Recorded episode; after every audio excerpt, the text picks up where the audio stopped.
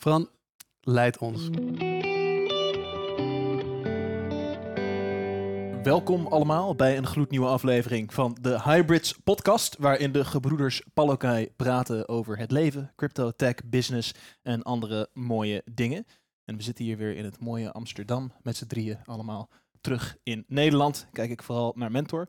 En eh, laten we er maar gewoon direct induiken. Ment, jij bent drie weken in Amerika geweest? Ja, drie weken. We gingen voor een bruiloft en toen dachten we, goh, als we dan toch helemaal die kant op vliegen, may as well stick around. Dus dat hebben we gedaan.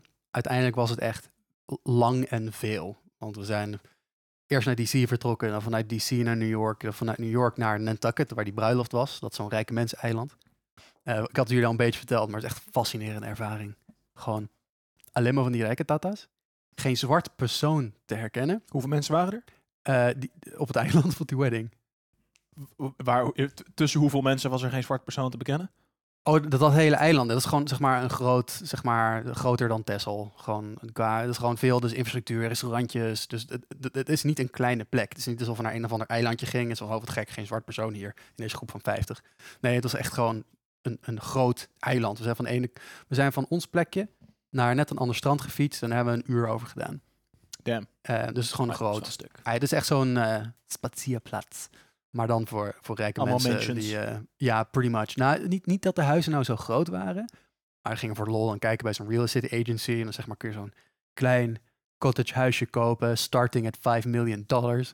Ja, het is een beetje zo'n plek. We zouden nooit terecht zijn gekomen als we niet naar die bruiloft zijn geweest. Maar die mensen wonen ook dan op Nantucket? Nee, het is dus ook echt zo'n eiland waar niemand heen gaat. Behalve in het seizoen. En dan zijn er nog één of twee andere dagen waar er iets festivallerigs is. En dan is het heel erg see and be seen.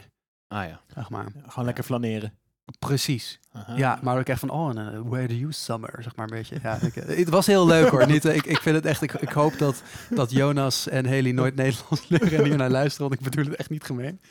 Eh, het was echt heel leuk, maar wel echt zo, dit kan alleen op deze manier in Amerika, waar zeg maar rijk en arm compleet los van elkaar getrokken zitten. Eh, overigens eh, heb ik daar mijn eerste eh, Amerikaanse Albanese ontmoet, want die werkte natuurlijk daar in een ice cream shop. ver, ver- verbazend. Maar Milenis die, die ging naar ijsje halen. En die zei, hey, accent, waar komt het vandaan? Ja, Albania. Oh, my husband, his father is from Kosovo. Nou, toen, ik zat, was ergens anders. Nou, toen moest ik gelijk komen opdraven. Kom naar dat restaurant eh, waar hij ook al vanavond werkt. Ik kreeg gratis burrito's. Gratis burritos van een Albanese in Nantucket. ja, Classic. Die hadden we Ja. niet aanzien komen. sounds about right. Begon hij ook Albanese tegen je te schreeuwen of dat niet? Ehm, nou ja, we hadden zo'n beetje zo'n basisgesprekje, maar binnen twee zinnen was mijn Albanese exhausted van wat ik Ah, kon. ja. Dus eh, dat Toen was, keek hij eh, met zo'n lichtelijke disapproving look aan. Nee, dat, dat, viel, dat viel nog mee. Want hij is natuurlijk, ja goed, die ziet alleen maar van die rijke Amerikaanse tata's die echt nul omkijken naar mensen hebben die niet daar rondlopen als eh, klanten, zeg maar. Ja. Dus ja, die vond het alleen maar mooi. Het was geen pseudo. Eh, het was geen CEO, het was, het was een uh, maar goed, daar, na, na, na Nantucket zijn we naar Vermont geweest. En daar had ik me echt op verkeken. Want Millennium wou daarheen vanwege de Indian Summer. En meer, meer mensen hadden het daarover. En het is gewoon herfst. Maar dan groter, want Amerika. En ik dacht van ja, dat is leuk. eh, of zo. Ja, bos, meer blaadjes. Wordt blijven blaadjes. Oké, cool. Wat is mooie natuur toch in Vermont? Maar het was dus echt, het was wel een beetje next level. Want het is grote bossen in een soort van bergachtige environment en, en, en heuvels. Maar de kleuren zijn wel echt, ja, nice. Het was echt zeg maar geel, rood. Het enige wat mist was paars en blauw of zo. Eh, het was echt heel veel kleur. Ik zal zo wat, wat foto's eh, naar je toesturen. Dat was echt wel, wel heel leuk. Weekje met de ouders gezeten. Daarna nog wat vrienden gezien die daar wonen. Daarna door naar Boston. Daar in Boston een paar dagen. En toen hadden we echt zoiets van... Beter gaan we echt naar huis nou. Maar toen gingen we ook gelukkig naar huis. Wat, wat maakte dat je toen dacht van, beter gaan we naar huis? Of was het al Nou, beetje het, was gewoon vooral heel veel, veel heen en weer. Dus DC was Milan's familie zien, DC kijken. Heel erg veel ook eh, Amerikaanse shit overal. Alles was echt duur. Eh, maar ik ben eerder in Amerika geweest, dus echt extreem veel duurder geworden. Op een gegeven moment waren we in Boston, gingen we een appetizer eh, eten en we hadden voor honger. Nou, een of ander random restaurantje, niks, niks bijzonders, eh, Italiaans eh, deel van de stad. Nou, een melanzane een lasagne, maar dan de aubergine is de blaadjes en er zit veel parmezaan in, zeg maar, even platgeslagen. Nou, klein stukje, appetizer, 30 dollar. Oeh, en de dollar is exclusief. nu meer waard dan een euro, toch? Dus ja, ongeveer hetzelfde. Kan je- Want er stond eerst daaronder en nu is het ongeveer hetzelfde, misschien wat meer. Ehm, maar daar komt nog bij op dat al die prijzen, zij zetten hun BTW en sales tax niet op het prijskaartje. Dat is ook weer zo'n Amerikaans ding. Dus hoppa, komt er 10% bij. Overal moet je tippen. Als je dat niet doet, dat is gewoon letterlijk, dan komen ze achter je aan. Eh, van, hé, hey, John, je hebt niet betaald. Eh, en dan is 10, zeg maar, eh, toen ik het vorige keer ging, was het 10% dus oké. en, en zeg maar 15 of 20, dat is heel goed gedaan. En nu is het 10 is weinig. Eh 15 is een beetje standaard, 20, dat is eigenlijk verwacht. Dus nou, dan betaal je al gauw eh, 35, 40 euro. En we hadden een appetizer. Maar ja, Lijstsysteem is dat ook. Een klein, klein stukje? Of? nou, het was niet een klein stukje, maar het was geen grote maaltijd. Het was een Nee. hapje, zeg maar. Eh, het is dat ik ook aan het reizen was met twee kilo macadamia's in mijn, in mijn koffer en een pot proteïnepoeder. Maar dit was op dat eiland. Nee joh, dit was Boston. Ook niet eens New York. En dat is ook weer het stomme. In New York is alles duur, maar het eten is wel goed. Dus in New York weet je in ieder geval, zeg maar, als een restaurant overleeft in New York, dan moet het wel een beetje kaliber hebben, want anders dan is gewoon genoeg competitie. En in Boston was echt, was gewoon echt niet lekker eigenlijk. Nee, niet, niet lekker. Ik heb het opgegeten, laat ik zo zeggen. Maar ik Ehm, ja, maar goed, anyway. Dus Amerika, eh, fascinerend om daar te zijn. Maar het was gewoon een beetje uitputtend ook, omdat er gewoon heel veel plekken, heel veel eh, evenementen, dingen. Het was allemaal leuk. Maar we hebben eigenlijk daar geen rust genomen. Ja, en zijn jullie in het binnenlands gevlogen overal? Of zijn jullie met de... Nee, met de trein en met de auto. En dat was op zich allemaal wel te doen. Eh, had ik, eh, ik had je verteld over die auto, toch? Mico knikt heel hard. Had jij verteld over die auto? Oh, dat was echt prachtig. We waren in, uh, ging in Boston een auto oppikken om dus naar Vermont te rijden. Hadden gewoon zo'n random compact, zo'n vijfpersoon standaard auto, zeg maar, de goedkoopste die je kan huren, die niet ook gelijk een Volkswagen Beetle formaat heeft. En we komen eraan en die guy, we doen een hele check-in, komen die auto ophalen. I'm sorry sir, um, we don't have that car anymore. Um, would you mind taking this one? Knal-oranje Dodge Charger muscle car. en ik kijk hem aan en zeg, oh, I feel American already. That's okay. Stappen in, was een moderne variant ervan. Nou, zet de muziek aan. Die stond op satellite radio, zeg maar country FM. Dus die hebben we gewoon lekker erop laten staan. Dus we hebben een week door Vermont gereden met country music. We hebben inmiddels favoriete country music liedjes. Heel chill. Ehm, maar het is ook echt zo'n auto dat everyone who looks at it denkt, oh, jij moet echt een hele kleine piemel en een heel groot ego hebben. Ehm, dus we hebben ook... Sorry? Nantucket. Nantucket. Nou, dus, waren dus niet op Nantucket. Ehm, en, en dus ook de, de license plate waren van New Jersey. En daar de, de interne groepspolitiek is een beetje... Vermont is eh democraat to the max. En New Jersey is meer, zeg maar, Republican.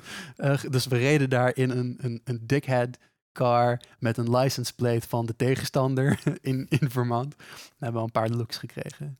Ja. Maar ik bedoel, dan stapt Milan uit en dan ik met mijn camera op mijn tas. Dus dan, volgens mij dacht ik al snel van, ah ja, nee, dat is een toerist, oké. Dus, eh, like maybe just regular dickheads, not like is American. Maar, Maar goed, veel is meer eh, benzine dan, of niet? Zo'n musselcar. Of valt het mee? Nou, die nieuwe zijn dus ook best wel zuinig eigenlijk. Dus het was ook echt, eh, zeg maar, gewoon startknop in plaats van eh, s- dingetje. Hij had gewoon ingebouwde bandspanningmeter. Dat was gewoon, ja, Een nieuwe auto. ja, het is een Nieuwe nieuwe auto. Gewoon nieuw. Ik bedoel, zal die het meest zuinig zijn geweest? Ja, vast niet, want dat ging echt... De machine went. het was wel een machine gun burn. Eh, maar goed, dat was eigenlijk wel... eh, ik, ik vond het echt mooi. Milan heeft er vaker aangekeken van... je hebt echt niks met auto's. Want zit je hier te lachen om die auto? Van, ik ben echt een Amerikaan, John. Living the life. ja. Eh Dukes of Hazzard idee. Maar goed, Amerika was leuk. Maar Amerika blijft Amerika. Gewoon oud... Of, oud, sorry. Jong... Nu ga ik helemaal verkeerd. Niks jong en oud. Rijk en arm. Alles Jong, jong, oud jong, jong, en jong. oud, ja. Eh, nou is in Amerika wel correlatie, maar rijk en arm daar, echt, het is niet normaal. Overal dakloze mensen. En dan loop je hier in Nederland rond, zie je iemand dakloos, dan weet je in ieder geval nog, oké, jij, jij slaapt ergens waarschijnlijk met een dak. Je hebt, krijgt iets van geld en eten. Maar die daar in Amerika, dan, die, die hebben vrij weinig, die krijgen niks. Die, krijgen niks die, die vallen helemaal buiten een systeem. Eh, en ook een beetje dat dan, dan er gewoon midden op gewoon een, een, een eh, winkelstraat met moderne winkels. Loop je daar langs en dan staat gewoon zo'n groepje daklozen midden op de stoep. En nou, ja goed, die mensen moeten ook ergens staan. Maar als je, zeg maar, alsof er op de Kalverstraat opeens daar een, een, een paar hangzwervers ehm, gewoon met z'n tienen staan te chillen. Ehm, en ook dat je er doorheen loopt dat je denkt van, ja, ik weet, ben, ben jij chill? Of zit er een mes in je achterzak? Ben jij jong? Zeg maar, ben jij oud? Ben jij jong? Ben jij oud? en ze zijn ook allemaal een beetje, die, die, ja goed, die zitten natuurlijk helemaal niet lekker in hun vel. Snap ik, je bent dakloos. Maar goed, dat geeft in elke stad een beetje het idee van, er is impending doom om mij heen en ik moet echt wel een beetje blijven opletten. En op een gegeven moment raak je eraan gewend. Ehm, en op de laatste dag in Boston, we liepen het postkantoor uit, Milan had eh, postkaartjes verstuurd. Zit een zwerver daar buiten, buiten dat ding op zijn stoeltje eh, met, met, met, met een bakje. En we lopen Nederlands pratend met elkaar naar buiten. En Milan kijkt naar die guy en denkt, ah, ik geef hem wat geld. Dus ik pak de tas. En, en die guy hoort ons Nederlands praten en begint met de tieren. Oh, yeah, you people, you think you're so much better than us with you. Come here with your money. Like, go back to your fucking own country. En, en we staan... en, en Milan, die staat daar van... Oh, wat maar... En die probeert dan nog rationeel te zijn. Ik was wat geld voor je aan het pakken. Oh, je fucking geld. Maar het, het was echt... En dan denk ik en, dan nogmaals van, ja, ik weet niet hoe stabiel jij bent. Je lijkt niet heel stabiel. Dit is ook echt een land waar iedereen zomaar een wapen in zijn, in zijn broek kan hebben. En veel zitten daar ook aan de drugs. En veel zit en veel verslaving eh, bij ja, daklozen. het was echt, ja. Maar goed, dat, dat, dat, dat en dan, dan kom je van eh, eh, de andere contrast van die Nantucket, waar je alleen maar rijke mensen hebt. Denk ik van, ja, wat, wat een society is dat ook. Dat je dan zo'n bubbeltje hebt van, eh eh, yay, allemaal blij en nog een glas champagne. En dan loop je een stad door en dan zitten er overal zwervers, eh, waarvan je gewoon weet van, er wordt gewoon niet vuil gezorgd. Er is geen systeem voor jou, Ja. überhaupt. En ik van, ja, en dan nog al, al hun culture wars erbij heen, snap ik ook waarom dat bijdraagt aan, eh, ja. Het was interessant, maar Milan en ik zeiden allebei, we hebben even genoeg gehad van Amerika voor een tijdje. Ja. Leuk om even doorheen te gaan, maar niet een land waar je wil wonen. Nee, in ieder geval niet. Nee. Ja. Zou er een state zijn waarvan je denkt, zou kunnen? Hawaii! nou, kijk, als we daar terecht zouden komen, we zouden het prima redden. Ik bedoel, we zijn naar ergere landen geweest. In Zuid-Afrika, als je daar rondloopt, dan weet je dat je gewoon letterlijk elk moment, die, als je een steeg inloopt, dat is gewoon niet oké en you could die. Zeg maar, dat, zo'n gevoel had je daar niet. Ik bedoel, gewoon, je weet dat je politie kan vertrouwen en whatever. En het is gewoon, maar het is meer van, hey jongens, jullie zijn echt een van de rijkste landen ter wereld. Dit, dit voelt echt niet oké. Dus eh, zouden we daar misschien voor een baan een keer een paar jaar gaan wonen? Ja. Zouden we daar willen wonen of kinderen hebben of een huis? Absoluut niet. Nou, no way. Ik zou er niet eens voor een paar jaar willen werken, denk ik. Nou, het grappige, ze hebben gewoon ook wel heel veel toffe dingen. Als je die natuur daar kijkt, ze hebben daar zoveel Ja. gewoon natuurlijke Zo'n up systeem, dat is toch... Ja, maar ze- ik, ik, ik heb vaker, we Politiek zaten daar dan... eh, je dan? Nou ja, gewoon hoe dit, wat men toen allemaal omschrijft. En ook gewoon als je Politiek, hoort wat allemaal daar sociaal, gebeurt. geld. Gewoon zo'n Ja. bizar land. Ja, ik, ik, ik, heb vaker met, we zaten met Amerikaanse vrienden daar aan tafel en zei ik van, als jullie nou eens eventjes gewoon je healthcare zouden kunnen fixen en een beetje goede social security, dan zou het zo chill kunnen zijn om hier te zijn. Ja. Want het is wel echt gewoon, ja, er is gewoon veel economische vi- activiteit. Er is prachtige natuur. Ehm, goed, zijn alle mensen even genuine? Ja, nee. Maar goed, die zijn er ook. Ehm, en ja, er is wel, ik, het is een stereotype, maar er is daar natuurlijk wel zo'n zo'n spirit van, zeg maar, innovation en we're gonna make it en push it. Dat is wel echt een ding. En als Europeaan, dan, dan maak je er vaak wel grapjes over. Maar goed, het is wel een, een ding daar. Men, men, er is een reden dat Silicon Valley daar is.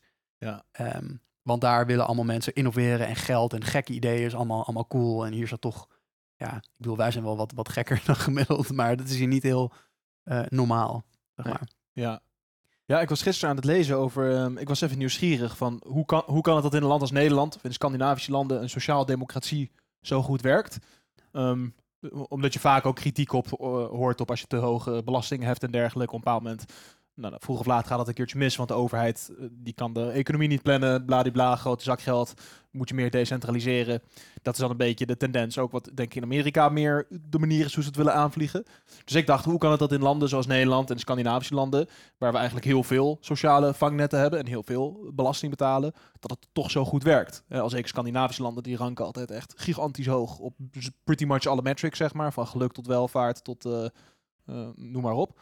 En toen had iemand dus een artikel geschreven over het Scandinavisch model. En die zei ook van, nou ja, inderdaad, dingen wat jij zei, van healthcare, ehm, eh, vangnet en zo. Dat is allemaal belangrijk. Maar het probleem is, het allerbelangrijkste is dat de people have trust in the government and the government has trust in the people. En als dat gebeurt, dan kom je in een visueuze cirkel naar boven. Maar als dat er niet is, kom je in een visueuze cirkel naar beneden. Dus op papier is het antwoord heel makkelijk. Maar ga maar eens ervoor zorgen dat al die mensen vertrouwen krijgen in de overheid in een land als Amerika. En dat de overheid vertrouwen krijgt in mensen. Nou ja, dit zie je de afgelopen jaren. Dat is echt ver, ver van ooit daar. En er moet echt een radicale disruptie zijn voordat dat pas in harmonie komt. Ja. En tot die tijd wordt het ook heel moeilijk om dat soort dingen gewoon te implementeren. En ben je dan gewoon met 300 miljoen mensen eigenlijk in gigantische welvaart. Maar in de tussentijd is gewoon alles helemaal gejukt. Zou het ook gewoon te groot zijn, of niet? Van Amerika is echt heel groot. En er zit met alle staten zit er echt een versnippering. Waar je eigenlijk zou kunnen zeggen, soort van Europa.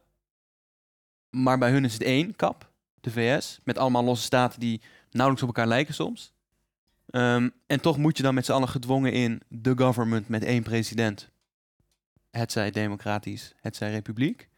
Maar bijvoorbeeld Scandinavië, die zijn veel kleiner. Ehm, heeft dat denk je nog iets mee te maken? Dat is een heel interessant wat je zegt, maar dat is natuurlijk ook een van de redenen dat Amerikanen zo erg zijn van limit the federal government. Ehm, want wat die in principe daarmee zeggen is, we hebben al staten government en die mogen daar ook heel veel. Ja. De regels die zij vaststellen, het is, nou, het is niet helemaal hetzelfde, maar het is een beetje gelijk aan federal is wel echt top-down, maar je hebt even, wat een land kan in Europa is, is dicht aan wat een staat kan in Amerika. Ze mogen hun eigen belastingen eh, rekenen, ze mogen andere regels hebben. Daarom mag je dus bijvoorbeeld legale wiet in de een en niet in de ander. Dat kan. Zelfs als de verder en dan is er natuurlijk wel een interplay tussen die federal dingen. Het is allemaal een ingewikkeld systeem, whatever. Ehm, eh, maar het is inderdaad meer. het- het- hebben, ze hebben het voordeel, hier hebben we het eerder over gehad, hier geloof ik. Eh, ze hebben het voordeel, ze hebben een gedeelde identiteit en een gedeelde taal. Dus als jij van compleet Noord-Amerika, Alaska, helemaal naar Texas wil om te gaan werken, dat kan. Geen probleem. Van vandaag op morgen. Je social security is hetzelfde, je bank is hetzelfde. Je kan daar, je hebt dezelfde taal. Als wij hier denken van, nou, het is hier eigenlijk best wel koud in de winter, weet je, we gaan in Sicilië werken. Andere cultuur, andere bank, andere taal, andere BSN-equivalent. Denk dat allemaal, dat kan gewoon niet. Dus zij hebben meer harmoniteit in wat ook mensen daar kunnen doen. En dan kan je meer zo'n soort systeem bouwen. Denk ik. Ja, maar dan op, op jouw vraag te beantwoorden, dat is misschien wel moeilijker. Dus juist als alles centraal is, om het dan goed te regelen versus als je het meer op klein level... Ja, maar, maar Zo. daarom hebben ze ook heel veel decentraal daar. En daarom zijn die staten ook zo anders. Ja, ja, precies. De ene staat is misschien meer Ja. als Nederland en de andere staat is misschien meer als Spanje. Ja, dat heb je dus die, die, die waar we waren. Dat is meer bijna Europeesig in, in de liberalness der, der dingen. Ehm, dan een, weet ik wat, een Texas of zo. Cool. Let's go to the next one. Anders zijn we zo meteen een uur over Amerika aan het praten. Mm. Holo Show, Miek. Of is het de, de Holo Show? Holo? nee, het was een, een van de dingen die ik heb gedaan sinds de vorige podcast met ADE. ehm, naar de Holo Show geweest. Van eh, Eric Pride, volgens mij. Het was heel leuk. Ehm, het was een soort nieuwe dimensie eigenlijk. Voor, voor mij, voor Puck, in, in de show. Ehm, want Holo, dus holographic, daar, daar, daar staat het dan voor. En ze hadden nou heel veel extra met lichten gedaan. Wat ze normaal niet doen bij gewoon een, een, een, een dance evenement, laat maar zeggen. Dus eerst een uurtje gewoon met een DJ, normale lampjes, leuk. En daarna, ik weet niet precies hoe ze het hebben gedaan eigenlijk. Maar met bepaalde beeldtechnologie achter de DJ. ehm, maar de DJ was er ook ingegaan toen. Dus toen stond de booth erin. En daarmee hadden ze een soort ja, holographic projections die echt in de zaal hingen. En dat was heel leuk. Tenminste, ik vond het echt heel leuk. Want ik, ik, ik hou daar wel van. Hm. En het was zo'n soort nieuwe ervaring waar je bijna een soort film kruist met soort van muziek of zo. Zo voelde het een beetje. Van het was wel echt een dance event, want het is gewoon een DJ elektronische muziek. Punt. En je staat gewoon, je bent niet aan het zitten. Je, Nee, je staat gewoon, het was een Ziggo Dome, dus je staat gewoon met veel te veel mensen sta je op een kluitje bij elkaar. Er staat één DJ op een klein DJ-tafeltje, die maakt muziek. Ehm, maar er was dus echt een added component aan de visuele kant. En dat vond ik wel heel leuk. Het is lang geleden dat er echt een soort van, voor mij althans, baanbrekend nieuw iets visueel was. ehm, bij zo'n soort evenement. Dus dat vond ik echt heel leuk. Solid. Solid. Ja. En het was een paar uurtjes, toch? Het was niet een hele, hele nacht. Dat klopt. Ja, het is dan, dan het is echt een soort show meer. Het was van 8 tot 12 volgens mij. Dus dan van 8 tot 9 even inloop, dan van 9 tot 10 een soort. Dan begint het, van 10 tot 11 is het echt knallen met de holo show en dan daarna bouwt het weer af zoiets. Ja. Het is meer een soort concertachtige structuur.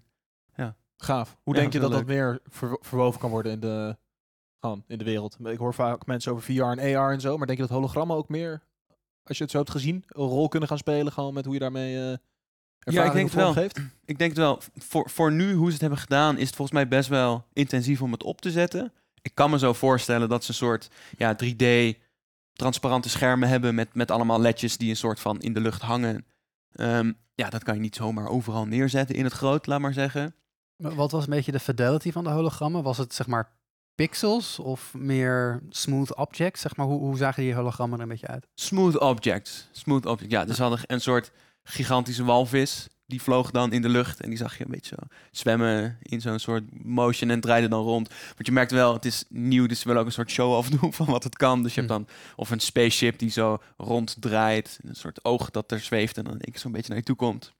Maar het best wel, je staat natuurlijk best ver. Waarschijnlijk als je erin staat, ja, dan is het natuurlijk Hm. veel te groot om, om, om daar goede fidelity te hebben. Maar op de afstand waar wij stonden, best wel goed. Ja, Ah. best wel goed. Nice. Ja, dus ik denk op zich hologrammen als medium van delivery een beetje Star Trek-achtig. Dat zou denk ik ooit wel kunnen. Maar dan moet het meer, denk ik, vrije projectie kunnen zijn. En niet als het physical bound is, met draadjes en ledjes en zo, dan is het moeilijk te transporteren. Ja. Ehm, Ja, het moet echt light ray-achtig zijn. Het moet gewoon net als pocketje kan het opengooien en uh, vloep, er komt een... eh, Het liefste wel. Ja. Ja, het liefste wel. Ja. Ja, we hebben voor nu nog een, een medium nodig waar je op project, projecteert. Dus helaas kunnen we nog niet, zeg maar. nog niet. Nee, nog niet. Maar aan de andere kant, wat Mentor ook wel zegt, is: jij vindt het chill om in VR te werken. Ja. Ik vind het vreselijk om met mensen te zoomen. Eén op één, oké, prima. Maar als er meer dan twee mensen zitten, ja, dan kijk je gewoon naar acht tiles. En voor mij is de interactie dan min, min 30%, minimaal. Ja. Ehm, maar als je een of andere setup kan hebben waar je wel soort vliegende hoofden of vliegende torso's kan hebben, iets om je heen, misschien geeft dat alweer een andere. Eh, heb je wel zo'n VR-meeting gezien? Want dit is niet precies, in VR. Dit, nee. dit is precies wat, wat dus met die eh Quest of... Ik heb het zelf niet, nog niet gedaan. Wij spelen alleen minigolf, maar heb je hetzelfde, Werkt ook. hetzelfde concept. We in de week met een paar jongens die allemaal VR-headset hebben. In de zomer wat minder. Maar het leuke is, dus je hebt dus gewoon poppetjes, hoofdjes. En die mondjes, die bewegen als jij praat. En dat geeft echt meer het gevoel dat je met elkaar daar bent. En dus ja, iedereen grapt over die, die meta, zeg maar, metaverse shit. Dat, dat, dat zo van, oh, we hebben nu benen, zeg maar. Ja, ja, ja. Maar oprecht is het best wel leuk om in zo'n ruimte te zitten en dan een meeting te hebben. Je moet even wennen van, ik zie niet jouw real eh, avatar, maar zeg maar je nep avatar, die kan je nog wel relatief daarbij aanpassen. Maar je hebt meer dat, zeg maar, we zijn hier en minder dat vierkantjes op scherm gevoel. Het is veel meer immersive. Heel Er erg. is die spatial Ja. awareness erbij. En dan natuurlijk echt body-body interaction ga je denk ik niet krijgen. Maar het is wel weer een soort van een stapje ertussen. Ja, Ja. en hoe Ja. vaak knuffelen die mensen in die meeting nou? Zeg maar. Best wel vaak. Ja. ja. Nee, maar het kan inderdaad. Plat is nummer één. En dan VR is één. En misschien gaat hologram daar ook iets in doen. Zou wel tof zijn. Maar I don't know. Voor Ja. nu, voor de show is het in ieder geval vet. Ja. Nice. Ja. Gaaf. Heel gaaf. Ja. En eh, Turkije? Ja. zijn allemaal Mr. International. Hè? Ik ben heel, onze hele familie, jongen. Mama ook al 70 keer heen en weer gevlogen. Mentor in Amerika, jij naar Turkije toe. Ik zit gewoon de hele tijd in Groningen lekker te chillen. Klopt. Klopt. Maar Groningen is ook een soort buitenland, toch? Zover. Ja, Sowieso. Voor jou de treinreis hier naartoe is mama's reis naar Italië met het vliegtuig. Pretty much, tijdwijs. Sad Ja. but true. maar goed, los daarvan. Ik was eh Ismail opzoeken in Turkije. Dat is een oude vriend. Die ken ik. Hij was eerst mijn manager bij de bioscoop toen ik daar vroeger werkte. Toen je Veel van 16, geleerd. 17 was, toch? Zoiets? Ja. Ja, ja, ja. Ehm, die woonde altijd in Nederland. Hij is Turk en hij woont nu in Turkije. Al een poosje. Ik was daar nog niet geweest. Ik was überhaupt nog niet in Turkije geweest. Ja, één keer. Van Kos, Griekenland. één dag naar Bodrum in Turkije. Zo. Met de boot heen, daar. Een beetje rondlopen, wat drinken. En dan s'avonds weer terug naar je, naar je dingetje daar in, in Ja. Griekenland. Ehm, dus ik was hem opzoeken, acht dagen in eh, Adana. Ik wist het ook niet, maar Adana is een beetje zo een soort van de meest slumpstad van heel Turkije. Als je shit leest over criminaliteit en zo, dat is dan altijd Adana, laat maar zeggen. In onze beurt was prima, maar blijkbaar, ehm, blijkbaar dat wel. Eh, maar dat was echt heel leuk, ja. Dat was echt heel leuk om hem weer te zien. En ook in, om in Turkije geweest te zijn. Veel Was er- testosteron, hè? In Turkije? Al die mannen allemaal behaard borsten en allemaal groot allemaal. Klopt, ja. Ja, en ik was er acht dagen. Ehm, ik heb eigenlijk gewoon een beetje... Hij heeft twee kids, dus ik heb gewoon een beetje mee, meegedraaid eigenlijk. S ochtends kids naar school, dan wij even ergens naartoe, even een beetje werken. Dan kids weer ophalen, wat met kids doen. We waren nog voor het weekend in een soort eh, hotel gegaan. Met, met de kids daar naartoe, twee uur rijden of zo. Ehm, Bij de zee, leuk. Gewoon met het zwembadje, alles erbij. Dus het is net, het is geen hoogseizoen meer. Maar het is allemaal nog wel open. Dus het was vet chill. We hadden heel goed weer. Dus zelfs lekker nog gezwommen in de zee en zo. Ja, Chill. ja dat was heel chill. Nice. Ja, Lekker, lekker. ja dat was lekker. Nou, ik eh, ben afgestudeerd, jongens. Hey. Acht en een half gehaald op mijn afstudeeropdracht. Dat is ook wel nice. Lekker. Echt eh, gewoon alles netjes, eh, netjes afgerond. Ik zat net op de trein hier naartoe, zat ik even mijn monthly review in te vullen. En toen dacht ik wel, nice. Weet je, vier jaar geleden, toen wilde, toen ik, wilde ik gaan studeren, toen heb ik een keer met jou een gesprek gehad, Ment. Toen was ik mijn YouTube-kanaal het opzetten. En toen vroeg ik ook van, eh, ik zei van, "Hoe- heb je nou dat netwerk voor jou gebouwd? Want ik zat de hele tijd alleen thuis en ik wilde graag mensen om me heen hebben. En toen zei jij van, ja, toch wel bij eh, UMC. UMC? UMG? UCM. UCM, ja. ja, in Groningen heet volgens mij UMG. University College, UCG. Nou ja. In ieder geval. Ehm, toen ben ik aan de hand daarvan toch maar weer gaan reconsideren of ik wilde gaan studeren, ja of nee. Nou, zo mijn studieprogramma gekozen en dergelijke. Maar ik dacht van, ik wil dit gewoon acen. Ik wil gewoon één keer aan mezelf laten zien, altijd, altijd een slechte student. Ik wil gewoon één keer laten zien dat ik het kan. Dat ik het gewoon, ik ga het gewoon goed doen. En ik heb het ook gewoon geaced, mijn hele studie. Gewoon een hele studie lang, acht gemiddeld, honors, alles erbovenop gedaan. Gewoon wat ik wilde doen, heb ik gedaan. Dus dat voelde gewoon heel goed. Ik heb ook echt geleerd, nu van binnenuit weer, dat het systeem aan allemaal kanten echt gewoon broken as fuck is. En dat ik wil dat dat anders is. Maar ik ben er wel doorheen gegaan. Ik heb het gedaan zoals ik het wilde doen. Ja, ik dacht, dat vond ik toch wel... eh, nou, dat voelde toch wel heel chill. Een Frankie Sinatra gepoeld. I did it my way. Nee, dus dat was wel echt eh, super nice. Dus volgende, nice. volgende week eh, diploma-uitreiking. Ik heb ehm, drie dagen gevast, drieënhalf dagen vast. Shout-out naar Daan. Die, dat is de jongen die mij helpt mijn Notion-systeem te ontwikkelen. Die zei tegen mij van... eh, ja, eh, heb je, wil je een keertje een vijfdaagse vast doen? Ik zei, ja, is goed. Ik zeg, wanneer dan? Zei, ja, zullen we aankomende maandag gewoon beginnen? sure, why not? Dus wij met z'n tweeën afgelopen zondag onze laatste maaltijd gehad. Toen, eh, Met z'n tweeën gegeten of dat niet, zondag? eh, nee, nee, Nee. Gewoon, eh, gewoon apart. En toen, eh, eerste dag, prima. Ik had een dikke bak pasta ook als laatste maaltijd gehad. Oh, dat is onhandig. eerste dag, prima. Tweede dag, prima. Nergens last van. Eh, derde ochtend. I came here like a wrecking ball. Echt fucking vijf uur op de bank, gewoon helemaal niks gedaan. Gewoon alleen maar een beetje door Reddit scrollen. gewoon va- vastgeplakt op die bank zitten. Had je iets eh, exercises gedaan, dag 1 en 2? Dag één gewoon flink gesport. Hm. Niet zo, ik had iets meer kunnen wandelen, denk ik. Eh, MCT-oil genomen, electrolytes. Gewoon zeg maar een beetje standaard, Standaard, eh, eh, standaard shit. Dus ik denk dat de glycogeen in mijn spieren al wel lang weg moeten zijn. Of ik moet echt eh, mm, ultra chat muscular zijn geworden de laatste maanden. Glyco Sponge Fatty. nee, dus ik weet het niet. En daarna was het in de middag eigenlijk ook wel weer goed. Maar die ochtend dacht ik, ik ben er klaar mee. Morgenochtend ga ik eten. Ik dacht, ik wil niet op de dag zelf stoppen. Dat, ik denk, morgenochtend Ja, maar dan word je wakker en dan had je geen honger meer. Nee, ja, ik had toen niet heel veel honger, maar ik had er wel eten gehaald. Eh, Dus ik heb Ah, na ja, 3,5 dat is- dag eh, de vast verbroken. Hm. Maar toch weer 3,5 dag. Lekker. Nice. Nice. Weer, eh, een goed gevoel. Hoe heb jij daar geen conflict met jezelf? Ik heb ehm, met vasten echt een beetje zoiets. Als ik van tevoren zeg van ik, ik ga het x tijd doen, moet ik dat ook echt doen. Als ik dan denk van ik ga vijf doen, wil ik echt niet stoppen op drie. anders heb je verloren. Dan voel ik me echt een traitor to myself. Ja. Ja. Heb je daar geen last van? Ik heb, waar ik last van heb, is of ik daar last van moet hebben, ja of nee. En dat, dat zal ik even toelichten. Ik ben van mezelf best wel binair. En dan zeker toen ik een beetje in de self-improvement bezig ging, was het altijd echt 110% of 0, zeg maar. Nou ja, ik weet dat jij dat ook heel erg hebt. Dat hebben wij allebei. ik wijs naar Mika voor degene die luisteren. En eh Puk die zei altijd tegen mij van... Je, kan ook gewoon iets meer in het midden gaan zitten met dingen. Mijn Dus- puk zegt ook altijd, je kan iets matigen. Dus de afgelopen anderhalf jaar, denk ik... Mentors gaan heen. Sorry, jullie hebben allebei een puk gevonden. Alle- en allebei de puk. Kunnen we het een beetje dat het wat mediaten? gematigd kan. Heel goed, sorry, ga verder. Dus ik heb afgelopen anderhalf jaar zit- ben ik gewoon een stuk meer in het midden gegaan. En dat betekent voor mij dus dat als ik een doel voor mezelf stel en ik haal 70%, dat ik dan ook gewoon moet denken, nice, 70%. En dat als ik zeg, ja, ik ga gezond leven en ik cheat eens een keer een dagje, dat het dan gewoon prima is. En Ja. dat het niet Ja, direct... ik, ik denk dat Mikael zegt dat dat zou mogen van hem in een vast als je van tevoren had gedacht en op die mag, dag mag ik beslissen. Zeg maar, zolang van tevoren het plan maar. Ja als, je, ja, ja, als je denkt van, ik ga vasten, hoe lang? Drie, vijf dagen, zoiets. En dan stop je op drieënhalf, no biggie. Maar als je van tevoren denkt, ik ga vijf, Ja, ja, ik snap het. Ik snap het Dan punt. vijf. Ik snap het punt. Maar dit zit dus een beetje voor mij van hoe rigide hou je vast aan je plannen. Ja. Dat is eigenlijk een beetje wat eronder ligt. En ik probeer dus wat minder rigide eraan vast te houden. Maar ik merk de laatste tijd weer dat ik het eigenlijk weer iets meer rigide wil doen. Want ik merk dat het weer iets te soepel is.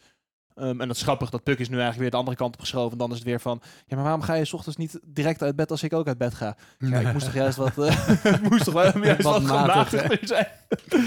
nou ja, dus ik zit nu nog een beetje voor mezelf meer de vraag te stellen van, vind ik dat erg, ja of nee? En tot welke graad wil ik inderdaad zeggen van, dit is gewoon mijn doel en daar hou ik maar vast. En tot welke graad, hè, ook een beetje de Ellen Watts-stijl van, ja jongen, denk je, let it, let it come as it comes. Het hoeft ook niet allemaal zo rigide. Ja. Dus daar zit ik zelf een beetje mee te spelen. Nou, wat voor mij de heeft denk je balans te maken hoe de planeten staan of niet? Zeker, Jupiter is gisteren drie keer omgedraaid. Oh, kijk. Is, eh, Dus morgen uur sta jij om zeven uur naast je bed.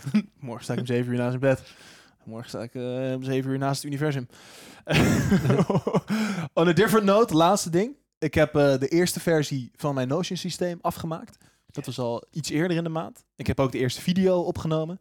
Een dikke klapper, die heb ik online gezet. Misschien hebben mensen het al gezien. Ehm, wat Ik ik zag niet... het op LinkedIn langskomen. Yes. Ik logde voor het eerst in op LinkedIn Forever en your post was first in my feed.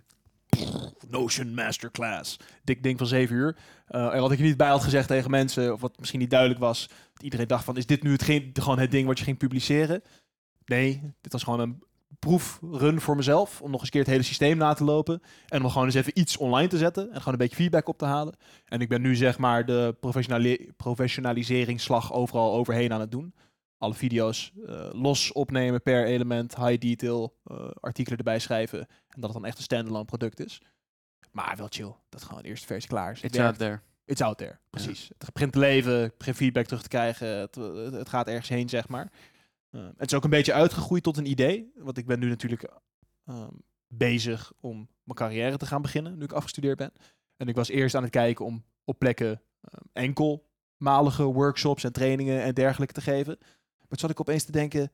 Ik heb hier gewoon een perfecte cursus klaar liggen. Voor mezelf. Eh, dit integreert persoonlijke ontwikkeling, maar ook omgaan met eh, no-code tools, met technologie, project management. eh, heel veel praktische skills, die het onderwijs ook veel nodig zijn. Ehm, die zitten hier gewoon in verwerkt. Dus ik ben nu aan het kijken of ik binnen de Hanze bij een aantal studies of dergelijke het gewoon als leerlijn kan doen. Dat ik zeg, ik kom gewoon acht weken lang, elke week twee uur een les geven. En we doen gewoon de hele leerlijn, waar dat systeem eigenlijk ook omheen gebaseerd is. Ehm, is voor hun nice, want waardevol product. En is voor mij nice, want dan heb je niet elke keer maar één gig die je binnenhaalt, maar dan heb je direct een gig voor een wat langere tijd die je binnenhaalt. Dus daar ben ik nu ook een beetje mee aan het eh, experimenteren. Nice. Nice. What? Introductie naar de volgende sectie. Ik denk dat het wel gewoon de grootste FTX is. Dus Miek, kick it off. Nou, FTX. niet, niet meer de grootste. Hey. Sam Bankman-Fried. De man waar het fout ging. Ehm, toen ik in Turkije was, ehm, ik, toen ging het valikant fout met FTX en alles wat daarmee te maken heeft. Context, wat is FTX? Ja, dat ging. Nou. Mijn volgende zin ging zijn: FTX is. nee, FTX is.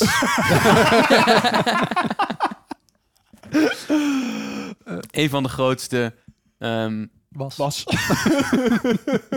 FTX was een van de grootste crypto handelsplatformen. Dus de allergrootste is Binance, CZ, echt al heel lang. En FTX ergens 2, 3, 4, afhankelijk van hoe je het benchmarkt. Um, maar het was een hele bekende, heel veel gebruikte crypto exchange, internationaal. Um, met wat verschillen. Dus ze hebben, je mag afhankelijk van welke jurisdiction je een vergunning hebt, heb je soms andere regels. Dus dan heb je vaak sub, um, subbedrijven. Dus bijvoorbeeld FTX US is dan voor FTX in, in de US. En FTX International, dat is voor nou, de rest van de wereld meestal. En soms heb je nog aparte voor Australië of bla bla. Ergens. Gevestigd in de Bahama's, geloof ik, international. International inderdaad, gevestigd in de Bahama's. HQ in ieder geval, klopt. Um, en het is best wel een complex spelletje wat daar is gebeurd. Um, de owner, founder-owner van FTX, Sam Bankman-Fried, die um, had nog meer bedrijven. Um, Alameda Research was één hele grote. En het heet Alameda Research. Het is een research firm Maar eigenlijk is het gewoon een cryptofonds die geld verdient door investeringen te doen, eh arbitrage trading te doen, et cetera, et cetera. Dus dat grote fonds conglomerate is van hem. De hele FTX ehm, International Group met eh, FTX International en allerlei andere dingen die ze hadden opgekocht, eh, viel daaronder. En hadden ze nog FTX eh, Venture Lab, een soort vanuit FTX. Ook een venture lab waar ze investeringen deden. En er kwam een gelekt balance sheet van Alameda. Dat kwam naar buiten, waar eigenlijk uitkwam dat Alameda best wel wat uitstaande schulden hadden die ze op dat moment niet konden betalen. Dat is op zich, ja, dat is natuurlijk niet chill als iemand schulden heeft die ze niet kunnen betalen. Ehm, daar is toen heel veel FUD, fear, uncertainty en doubt rondom ontstaan. Ehm, toen gingen mensen de link leggen met FTX. Van goh, als het niet goed gaat met Alameda, gaat misschien FTX dan ook niet helemaal goed. Ehm, CZ van Binance, die heeft toen, dat was eigenlijk een soort van de katalyserende factor van het geheel. Dat is de CEO van Binance? Of? Ja, founder CEO. Ja. Eh, misschien, Ja. misschien nog een klein, klein kommaatje hierbij. Het was, het was eh, yes, 3 comma capital. Ehm, dat, het was niet zozeer puur, als ik het goed heb begrepen, dat zeg maar Alameda slecht, oh misschien gaat het met FTX ook slecht. Er stond in die balance sheets dat zij eh, een relatie hadden met FTX die eigenlijk niet zou moeten bestaan. En dat er allemaal collateral heen en weer was gegaan, wat niet heen en weer zou moeten zijn gegaan. Ehm, dus dat, dat er eigenlijk vanuit dat balance sheet bleek dat er een gat in FTX zou moeten zitten. Dat kwam net iets later pas, volgens mij. Hm. Maar, I could be wrong hoor. Maar wat er wel op de balance sheet stond, is ehm, ze hadden een hele bag FTT. En FTT is de native token van FTX. Alameda was een hele vroege investeerder ook eh, in FTX. En die FTX, of die FTT, sorry, ehm, dus die exchange token, waar ze er heel veel van hadden, die hebben ze gebruikt als onderpand om allerlei leningen aan te gaan. Hm. Ehm, maar er zat inderdaad ook nog een ander gat in. En CZ van Binance, die ehm, had daar lucht van gekregen. En er kwam ook nog een stukje eh, Big Dick Politics kwam erbij. CZ heeft eigenlijk eh, back in the day geïnvesteerd in FTX, de, de beurs. Die, had daar, die heeft een exit gemaakt van 1 1,3 miljard volgens mij of zo. Dus best wel veel geld. Want hoeveel is FTX, was FTX waard? 25 miljard volgens mij gevalueerd. En, en eh, SBF had het, het gros van die aandelen in handen zelf, toch? Dus die, guy die had iets van 15 à 20 miljard net, net worth. Ja, SBF Sam Bankman-Fried. Ja. Sam Bankman-Fried, ja, Ja. ja. Ja, klopt. En toen heeft CZ exit gemaakt van FTX voor eh, cash equivalents en FTT. En hij heeft toen op Twitter gezet: ehm, wij gaan namens Binance al onze FTT verkopen, want het is gewoon het is done deal, we zijn uit elkaar, dus we gaan het verkopen. Wat daar een beetje mogelijk aan vooraf ging, is dat ehm, Sam Bankman-Fried in de US was heel sterk aan het lobbyen voor ehm, de, de centralized finance kant van crypto. Eh, en die wou de DeFi-kant eigenlijk helemaal afkappen. Dus die zat in Congress rustig te vertellen dat eh, de licenties die moesten naar de crypto-exchanges gaan, want dan kon ze het in de gaten houden, bla bla bla. Ehm, en hij heeft toen op Twitter gezet van eh, dat iets, iets in de trant van ik ga weer naar Washington en CC mag ook komen praten. Of oh nee, wacht, mag hij überhaupt het land wel in? dat, dus er, er was een beetje beef going back and forth. Balance sheet Wa- van Want CZ is Chinees, toch? ja, ja, ja. Maar hij is altijd at where nobody knows. Hij heeft niet een soort van plek waar hij is. Known, ja. Ja, hij schuift wat heen en weer en hij doet alleen maar calls. Waar ben je nu? Ja, ja, ja ergens hier. ja. Hij is daar wat, wat, wat losjes mee. Maar is Binance dan ook Chinese run? Of is dat, is dat is dan ook onder de Chinese Communist Party? Of is dat een beetje... Dit is al zo'n gevalletje van you don't know. And you will never know. Ja. Het is Maar dus uitgaan Binance van de grote kans dat groot. het... eh, ja, ik heb ook wat uh, Mistaked Ether op Binance staan. groot. Fran, Fran, ik kan, ik kan toch niet hebben dat, dat my brother zijn, zijn ETH staked op een central... Hier gaan we het zo nog even Gaan we het zo hebben. over Komt hebben. later. Maak Komt je verhalen later. af. Ja. Ja, nee, maar hier, hier komen wat Het was stern- aangeraden door een andere broeder. Spiegel. Er zat een hele goede liquidity premium op. Dus dat wel een goede Beth liquidity premium op. tegenover Ed. Wanna stake my ETH, but it's cost prohibitive. Rocket is the way. Rocket. Nee, op dat moment was er volgens mij een delta van bijna 20% op de merch. En dat ging je op Rocket Pool niet halen. Ah, ja, ja. Eh, maar goed, Maar anyway, dus terzijde. FTX, Sam Bankman-Fried, CZ. CZ zegt, wij gaan onze FTT verkopen ehm, op Twitter. En toen, dat, dat was niet zo gunstig. Ehm, waarom was het niet gunstig? Eén had heel veel tokens, dus dat is niet per se goed voor de prijs. Maar als je dan dat eventjes doorkijkt in de boeken van bijvoorbeeld Alameda. Alameda had heel veel FTT ehm, gebruikt als collateral voor leningen. Wat betekent als de prijs van FTT naar beneden gaat, dan wordt hun collateral nog heel veel en heel snel minder geld waard. Waardoor ze leningen moeten gaan afbetalen. Dan moeten ze andere assets weer liquideren, et cetera, et cetera. Misschien even, even voor de minder financially savvy mensen. Dus als er leningen in bijna elke financiële sector gebeuren, dan gebruik je onderpand, collateral. En dat werkt in principe zoals, ja, in Nederland hebben we niet zo, maar van die pawn shops. Dus dat je, je, komt bij een winkel aan, je zegt, ik heb een gouden ring.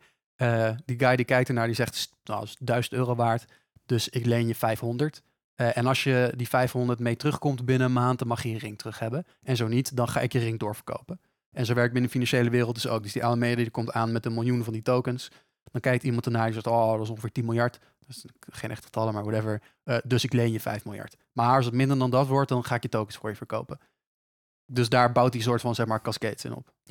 Met als nog extra caveat erbij dat vaak de tokens niet worden gestuurd. Maar mensen laten alleen zien, kijk, ik heb ze. En daarop krijgen ze dan een lening. En de gouden ring. Zo van, je gaat er naartoe, je zegt, kijk, ik heb de gouden ring. Eh, mag ik 500 euro lenen? Ja, en dan ga je daarna met 500 euro en de gouden ring er vandoor. Ja. En dan ga je daarna naar de buurman van de pawn shop. Kijk, ik heb een gouden ring. En dat gebeurt dan ook nog. Dus Ja, je dat gebeurt tegen dan ook iedereen nog. van we hebben dit en dan gaat iedereen een lening geven van ze denken hij kan het toch wel betalen. Ja. Ja. En, En- voor de duidelijkheid, DeFi heeft hier dus geen probleem mee. Want DeFi kan dat allemaal programmatisch Ja. auditen en allemaal zo doen. Dus het is echt alleen centrale exchanges. Ja, ja, ja, dit is echt, dit heeft eigenlijk niks met crypto te maken. Dit is gewoon lenen en uitlenen, Ja, punt. Dit is, dit is de, de orde van de dag in het bankenwezen. Dit is gewoon hoe die shit werkt. En dit is dus grappig hè, want dan krijg ik van Puk, die krijgt van haar vader een berichtje. Ik heb hem toen ooit twee jaar geleden eens een keer gepitcht dat hij bitcoin moest halen. En sindsdien, elke keer als er iets misgaat op crypto, stuurt die Puk een foto uit het Financieel Dagblad. Dus nu Uiteraard. stuurt hij inderdaad een foto van, eh, ja, dit is eh, waarom ik er niet in zit, weet je wel. Dan denk ik, ja, maar dit is precies waarom crypto bestaat, om dit soort praktijken tegen te gaan. Maar het wordt allemaal weer in een gecentraliseerd systeem samengegooid. En dan krijg je eigenlijk gewoon precies hetzelfde Ja, spelletje. nou ja, een, een deel van de mensen doet dat. Hè. Laten we deel, deel, ja, ja, ja, ja, ja, ja, ja, precies. Er is een heel, Dat is het deel ook wat je ziet. Want de DeFi is niet interessant om over te schrijven. En, en dit gaat heet mis. En dan horen mensen weer van... eh, Commotie, dat is leuk. nou, dus voor iedereen, het is niet de, crypto die misgaat, maar het is het centraal systeem, financieel systeem, wat Ja, om de dit crypto was heen gewoon een, een, FTX is gewoon een shadow bank. En they fucked up. Maar het verhaal is nog niet af. Ja. Ga verder. Ja. ja, maar ze deden ook... Ja, kom zo op. Toen dacht iedereen, shit, dat is misschien niet zo goed. En toen heeft de CEO van eh, Alameda een soort bericht geplaatst publiek van... eh, wij kopen al die FTT van je OTC, dus hoef je niet op de markt te doen. Over de counters OTC. Dat is eigenlijk gewoon direct. Dus verkoop het niet op de markt, maar stuur het allemaal naar mij en dan koop ik het gewoon van je. Voor een prijs van toen 22 dollar. Ehm, ja, dat is best al wel peculiar. Dan denkt iedereen, hoezo 22 dollar? Wat is er zo magisch aan die 22 dollar? Want hij stond rond die prijs, maar dat was dus niet, niet at market value, maar gewoon at 22. Toen heeft CZ gezegd, nee, gaan we niet doen. We gaan het gewoon op de markt verkopen. O- overigens heeft hij, eh, eh, om, om in, in zeg maar favor of CZ, hij zei niet, ik ga die tokens in één keer dumpen. Het was zeg maar een sell schedule wat over tijd zou gebeuren. Dus hij, Klopt. hij was niet helemaal gekke dingen aan het doen of zo. Het was gewoon een relatief normaal ding om te doen. Het was alleen op het moment dat hij het deed, was het een beetje... Klopt. Ja, Ja. Maar, maar hij was geen, geen hele gekke dingen aan het doen daarmee. Nee, klopt. Nee, klopt. Hij heeft, volgens mij zei hij dat het dan over een periode van een maand of zo wou ze het verkopen. Dus het was op zich Volgens mij was het zelfs nog, nog langer dan dat. Hij Nog was, het? Was, ja. Maar, was best- maar die, het was in ieder Ja. geval niet opeens van, ah, wij, wij dumpen de markt en eh Alameda gaat in vlammen op. Nee, klopt. Nee. Maar toen legden heel veel mensen het verband. ehm, als het niet goed gaat met Alameda, gaat het misschien ook niet goed met FTX. Dus toen ontstonden er eigenlijk twee dingen. Eén, iedereen verkocht FTT-token. En toen ging de prijs daarvan keihard naar beneden. En twee, iedereen ging zijn geld van FTX afhalen. Een bankrun heet dat. En ehm, toen dat gebeurde, dat ging echt heel snel. En binnen een dag eigenlijk ehm, konden mensen hun geld niet meer van FTX afhalen. Ehm, net als kijk, als iedereen nu naar de ABN gaat en zegt we willen allemaal gewoon pinnen, pinnen, pinnen, dan is de machine leeg. Dat is op zich geen probleem, want dan komt ABN, die vult de machine en morgen kan je weer pinnen. Ehm, en bij FTX was dat dus zo het geval dat ze konden niet meer meten wat eruit moest worden gehaald. Dus stond alles op pauze. Ehm, en in dat hele proces communiceerde eh, iedereen nog van we hebben het wel, doe maar rustig, er is niks aan de hand, we moeten het alleen eventjes losmaken. Ehm, maar heel snel daarna werd eigenlijk duidelijk, ze hebben het helemaal niet.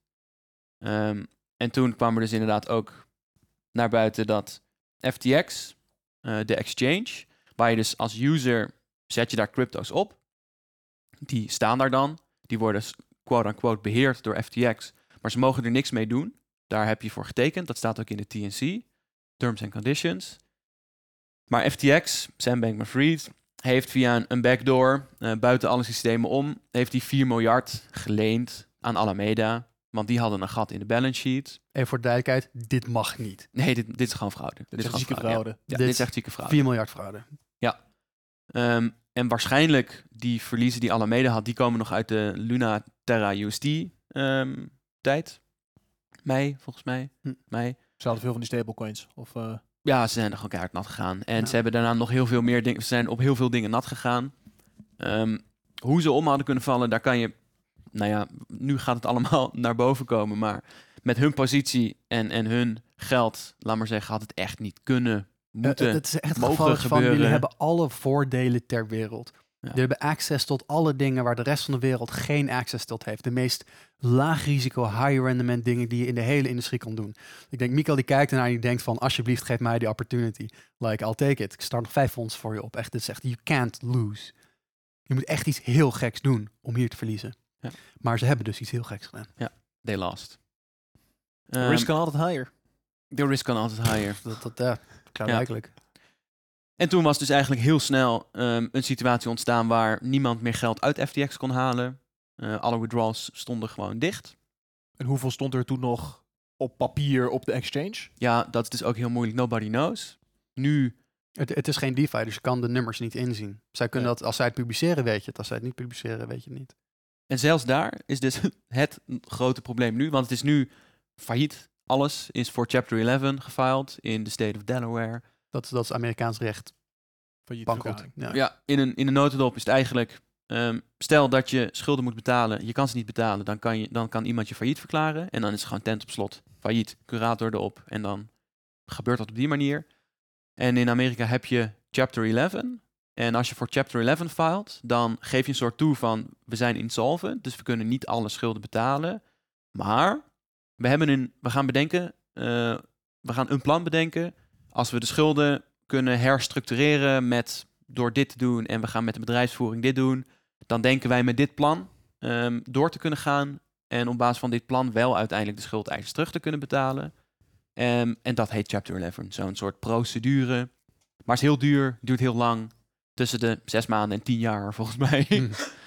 Ehm, en nu ehm, is dus eigenlijk Sam Bankman-Fried, die is gone. Die, die is geen CEO meer, die is weg. En er is een soort nieuwe commissie eh, aangesteld om alles te gaan bekijken. En die heeft ook in zijn rapport gezegd... Ik heb in mijn hele carrière nog nooit zoiets gezien als wat hier staat.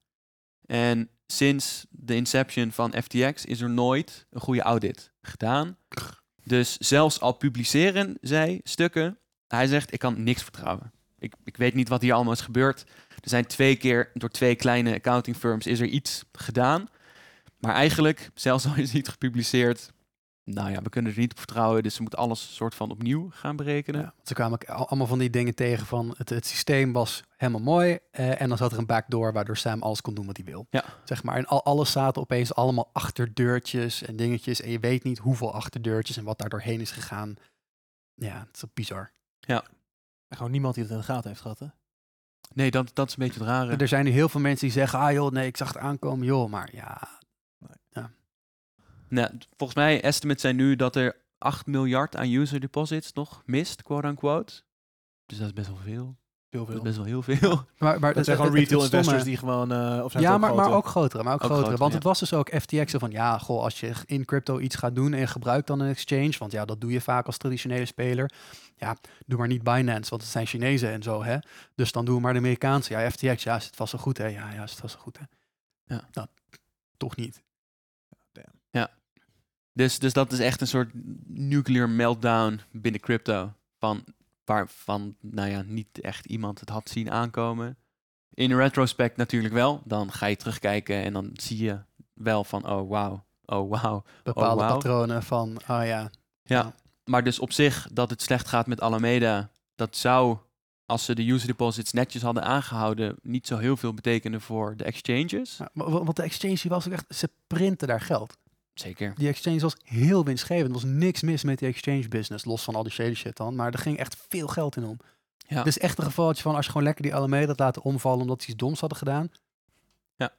Volgens mij hadden ze het over 250 miljoen operating profit per jaar of zo. Ja, dat is echt, ja, het was echt, Ja. echt heel goed. Het, het bedrijf, laat maar zeggen. Dus nu, end of the story, of end of, down the line, 154, 150 plus bedrijven doen allemaal mee in die insolvency. Zo groot was het opgebouwde empire van eh, Mr. Sam Bankman-Fried, laat maar zeggen. Ehm, maar spijtig voor iedereen die geld op FTX had staan, die het niet voor de bankrun uit heeft gehaald. Die zit nu gewoon een soort, ja, vast. En afhankelijk van wat er gaat gebeuren met Chapter 11, krijg je tussen nu en 10 jaar eh, tussen de 0 en de 100 cent terug per dollar die erop had staan. Ja, ja. ja. En denken jullie dat het, een, eh, d- dat het echt gewoon een sociopath was? Of is het gewoon iemand die ergens wat verkeerde dingen heeft gedaan en dacht ik bra- brand dit blusje, of ik eh, blus dit brandje met dit en dan dat het gewoon got in over his head en wist niet meer hoe hij eruit moest. eh. Ik weet het niet, maar ik vind het ook niet echt een hele interessante vraag. Zo van ja, the guy fucked up. Dit is echt, het, het, ik, ik heb er nul eh, twijfel over dat het hele bankenwezen op Sam Bankman-Fried draait. Like het enige is, het is zo volatiel in crypto dat het sneller in elkaar stort. Ja. Maar komen misschien met mijn what the fuckje nog wel op. Eh, sorry, de what? Ehm, dit- is, die, guy is geen uit, zeg maar. He's not weirder than the rest. Dit, Ja. Tenminste, dat is mijn indruk. Ik weet niet Ja. daar... Nou, wat nog wel misschien belangrijker is, is waarom daar geen oversight over was. Ja. Van, kijk, oké, HQ staat op de Bahama's. Ehm, maar goed, Sam Bankman-Fried had ook gewoon een Amerikaanse tak. Hij is ook gewoon een Amerikaan. En waarom kan het zo ver escaleren zonder dat iemand daar iets van oversight over heeft? Want voor de duidelijkheid, er zijn hier wetten voor. Er zijn hier regels voor. Dit, is helemaal niet van, oh ja, crypto is ge- ongereguleerd. Ja, gaat, gaat mis, is crypto, zie je wel. Het was gewoon, daar zijn regels voor. Met audits en dingen en whatever. En daar is gewoon niet op gehandhaafd. Tot op de hoogte dat nodig was. En dat is nog wel een soort ja, mysterieuzere vraag van hoe dat in godsnaam zo ver had kunnen komen. Ehm, ja, van hier in Ja. Nederland volgens mij is het zo meteen de bedoeling om dan transacties tot, nee, onder 1000 euro of zo al allemaal te gaan bijhouden. Dus tot de 100 is volgens mij nu ook een Tot de voorstel. 100 Het is echt zelfs bizar. Ja. Maar dan zo'n exchange of zo, pief poef paf. 30 miljard. En Ja. niemand heeft het door. Ik denk, ja, Ja. dat is ook wel een beetje Ja, raar. fucked up. raar. Nou, om Ja. daarop in te haken, ik heb, ehm, ik denk drie maanden geleden was Sam Bankman-Fried bij Sam Harris op de podcast, de Making Sense podcast. Oh, really? Ja, ja, en dat ging over effective altruism. En ik heb daar wel eens eerder op over gepraat, ook op, de, op onze podcast. Maar dat is eigenlijk een beetje een movement van hoe kan je het meest goed doen met je geld. Effectief altruïsme. Ehm, en het is nou, ja, een movement, maar er zijn dus ook veel mensen die zich... eh, de ene die is echt van, oh, het is een religie. En de ander ziet het meer als een beetje een ethiek of een, een morele filosofie. En Sam Harris valt meer in dat kamp. Die vindt het vanuit ethisch, moreel standpunt gewoon heel interessant en ook belangrijk. Dat was mensen kijken van, oké, hoe kunnen we gewoon het meest goed doen in deze wereld? Ja, als je 10 euro gaat doneren, doe je dat dan aan de mensen van Antimalaria of de mensen van de Clinic Clowns, zeg maar. Precies, ja, ja. En, eh, Niks mis met Clinic Clowns trouwens. Nee, nee, Nee, maar, maar dit, dit- is maar dit inderdaad, is een groep mensen die graag dan een rekensommetje maakt met zeg maar hoeveel mensenlevens of Ja. hoeveel geluk maak ik. Of, ja. Exact, ja, ja, ja. En ehm, Sam had Sam Bankman-Fried dus op bezoek toen, want hij zei dat zijn filosofie was earn to give. En dat is binnen het effective altruism een soort van idee dat je zoveel mogelijk geld gaat verdienen, zodat je zoveel mogelijk kan weggeven. Ehm, op zich een interessant idee vanuit utilitarian perspective. Als jij die 30 miljard kan verdienen met die exchange en je doet het allemaal legit en je kan het daadwerkelijk weggeven ehm, om malaria bednetten te kopen of om eh, mensen in Afrika geld over te maken, dan kan je daar een heleboel goed mee doen. Ehm, dus dat was ook een beetje zijn filosofie erachter. En ik heb toen die podcast geluisterd en ik dacht, fucking nice. Gewoon zo'n crypto dude die echt gewoon shit ton of money aan het verdienen is. En het gewoon allemaal effective altruist stijl donate. Ik dacht, dat is echt super nice. Hij was ook veel aan het weggeven. Hij was veel aan het weggeven. Ja, ja. Maar Ja, hij was ook mansions en van- villa's ja, aan het ja. weggeven aan mensen in het personeel en zo. Ik heb even op de ja. balance sheet gekeken, staat volgens mij een half miljard aan property, wat gewoon allemaal villa's waren op de Bahama's en zo. Wauw. Ja, Mo. dus, dus, eh, ja, Ja, ja. Het, het was niet alsof hij een Jezus was of zo, maar ik geloof dat hij meer weggeeft dan Musk. Ja, zeg ja, maar. ja. ja, ja. Eh, maar ja, Musk dus wel- koopt alleen maar vogels. Ja. Maar dus niet geld dat van hemzelf was uiteindelijk. Maar toen daarna... Nee, nee, nee, dat, dat- daarvan was veel geld wel van hemzelf. Maar, Ja, maar in de zin van als jij eigenlijk dat geld niet bezit, je exchanges... eh, eh, ja, maar dat was zeg maar de aandelen die hij had waren 15 miljard waard, dus daar kon hij dan allemaal geld van. eh, Precies, maar uiteindelijk was dat niet echt waard, want het was een... Nee, nee, het- nee, nee, dat is stom. Het, het was het dat volledig waard. Dat hele Alameda-fraude stukje had niks te maken met die, de, zeg maar als nee, nee, als ik snap dat dat de waarde is, maar in de zin van als jouw businessmodel fundamenteel, als jij eh, geld van mensen aan het jatten bent, Ja, maar, nee, maar dat was dus, hij was niet geld van mensen aan het jatten. hij was dat geld in het Hij heeft dat- hij heeft- investments, toch? Nee, alles ging perfect. Totdat een van zijn maatjes aanklopt en zei: hey, eh, mag ik even een paar miljard van je lenen? En toen heeft hij daar ja tegen gezegd. En hoe lang geleden was en dat? dat, ongeveer? geld is weg. Weet ik niet uit mijn hoofd. Weet ik niet wanneer Oké, dat- check, Dit check, is in check. deze hele. Maar het hele punt is dus: als hij niet tegen dat, die, die, die chick van Alameda had gezegd: ja, joh, pak maar. Dan was er niks aan de hand. Aan Dan, die dan hadden ze ook, dan had er geen bankrun kunnen gebeuren. Dan hadden ze genoeg op de exchange gehad. Nee, want dan, had hij dat geld gewoon. Had hij dat niet aan hun gegeven? Nou ja, check, check, dan, check, oké. dan, dan was er wel... Kijk, het kan best wel zijn, want exchanges die werken vanuit veiligheidsperspectief ook met hot wallets, cold wallets. Dus het kan zijn, als in één keer iedereen klikt op withdraw, dat ze wat vertraging oplopen, omdat er dan uit cold storage assets gehaald moeten worden. Dus een soort uit de Uber Secure Dat, Vault. dat de Ja, maar ze hadden het wel gewoon op hun balance sheet eh, ja, staan. precies. Ja, ja. dus kan er een bankrun komen? Ja, maar er is dan niks aan de hand. Ze hadden het gewoon. Ja, het, ja, kan ja. even duren, maar je Het krijgt je geld. duren, ja. En even Check. duren is dan zeg maar, oh, dan duurt het een dag of twee extra. Nou, nog even worse dan, want dan is het dus...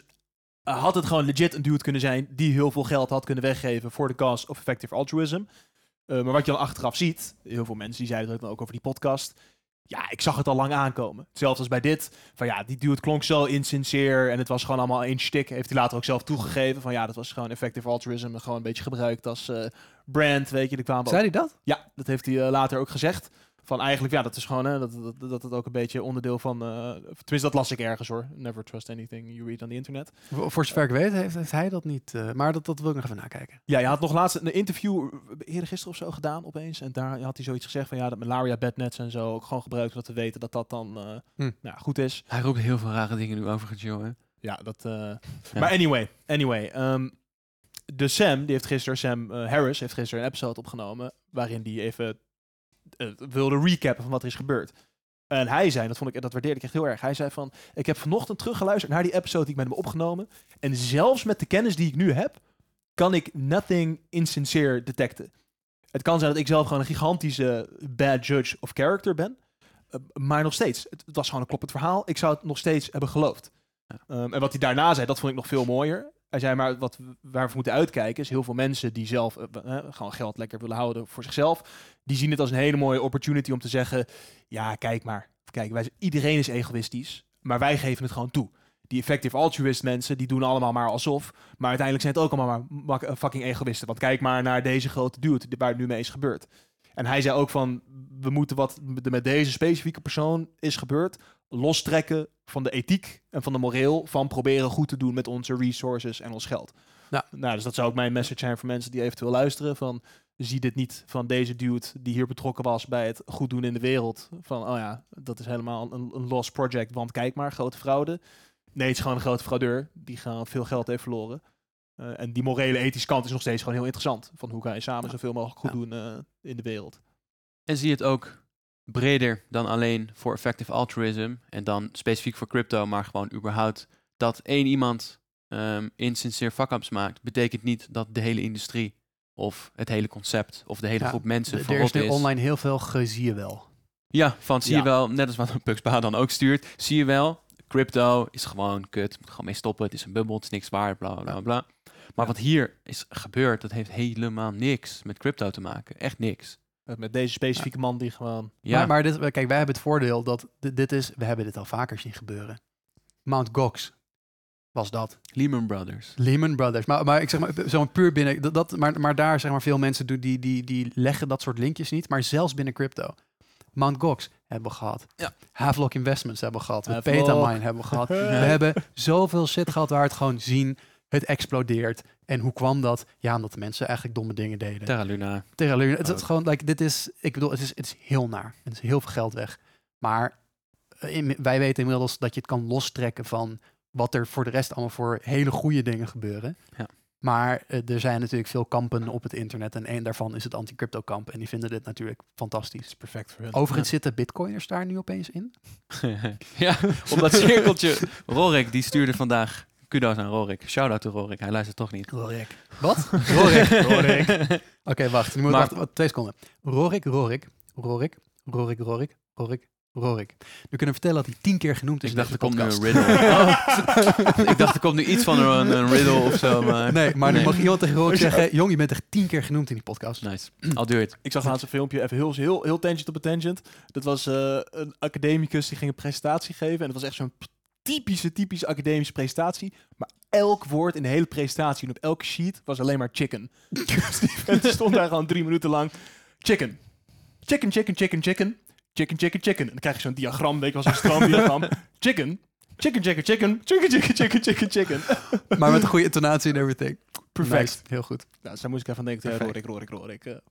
Maar, en misschien dat ik hem een klein beetje paraphrase, maar soort van de slagzin van Satoshi in de whitepaper van Bitcoin was: I've created a peer-to-peer electronic cash system, um, XXXXX, enabling um, transactions without using a trusted third party. Dat was bam, Bitcoin. Dus heb je die.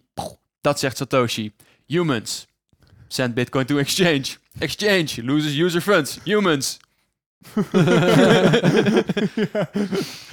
Heeft niks met crypto te maken. Ja.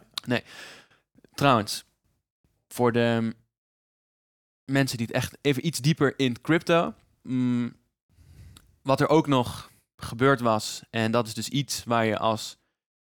Nee, eventjes, eventjes nog terug. Je kan mensen heel veel vertellen over crypto. Hoe het werkt, hoe je het moet doen, et cetera, et cetera, et cetera. En dan uiteindelijk komt altijd de vraag: ik wil iets kopen, prima. Maar hoe kan ik nou beoordelen of dit een goed project is of niet? Shout-out naar Delano. Ga verder. En dat, ja, je kan dan mensen, je moet natuurlijk de workings weten en je moet het team weten. En er komt, er komt heel veel bij kijken. Maar één specifieke component daarvan is ook van wat, wat koop je eigenlijk? En vaak is dat dan een token of een coin. En het is dus heel belangrijk om te weten ehm, hoe werken alle krachten op die coin in dit geval, op dat object wat jij koopt. Hebben mensen dat nodig? Er zit er een soort van demand. Ehm, of gaat dat iets doen? Of moet je dat vastleggen? Of daar, het is eigenlijk allemaal gebouwd op die unit of value. Vroeger was dat een aandeel. Maar binnen crypto is dat veel vager, veel breder en kan het honderden use cases hebben. Dat zijn de tokenomics. Dat, ja, ja, ja, dat zijn de tokenomics. En eh, die zijn soms makkelijk, soms minder makkelijk te begrijpen. Maar één ding, wat heel belangrijk is, wat heel makkelijk te begrijpen is, maar waar mensen gewoon altijd, altijd op nat gaan, is je hebt de munten die in omloop zijn met een waarde, dat is de circulating market cap. En dan heb je de munten die nog niet in omloop zijn. En als je die ook meeneemt, dan noem je het de fully diluted market cap. Ehm, en mensen gaan er heel vaak nat op. Dat stel bijvoorbeeld dat er totaal 100 coins zijn van een project. En ehm, op dit moment kijken ze dan op CoinMarketCap, zien ze dat een munt wordt verhandeld voor 10 dollar. Ehm, dat betekent dus dat de volledige market cap van zo'n project is de alle 100 tokens keer 10 is 1000 dollar. Ehm, maar het kan zijn dat er maar twee tokens eigenlijk verhandeld worden op een beurs. Dus 98 stuks niet. En twee tokens worden wel verhandeld. Ehm, iemand heeft die twee tokens misschien ooit gekocht voor 10 dollar. Dus er is een soort van 20 dollar in het systeem geïnjecteerd.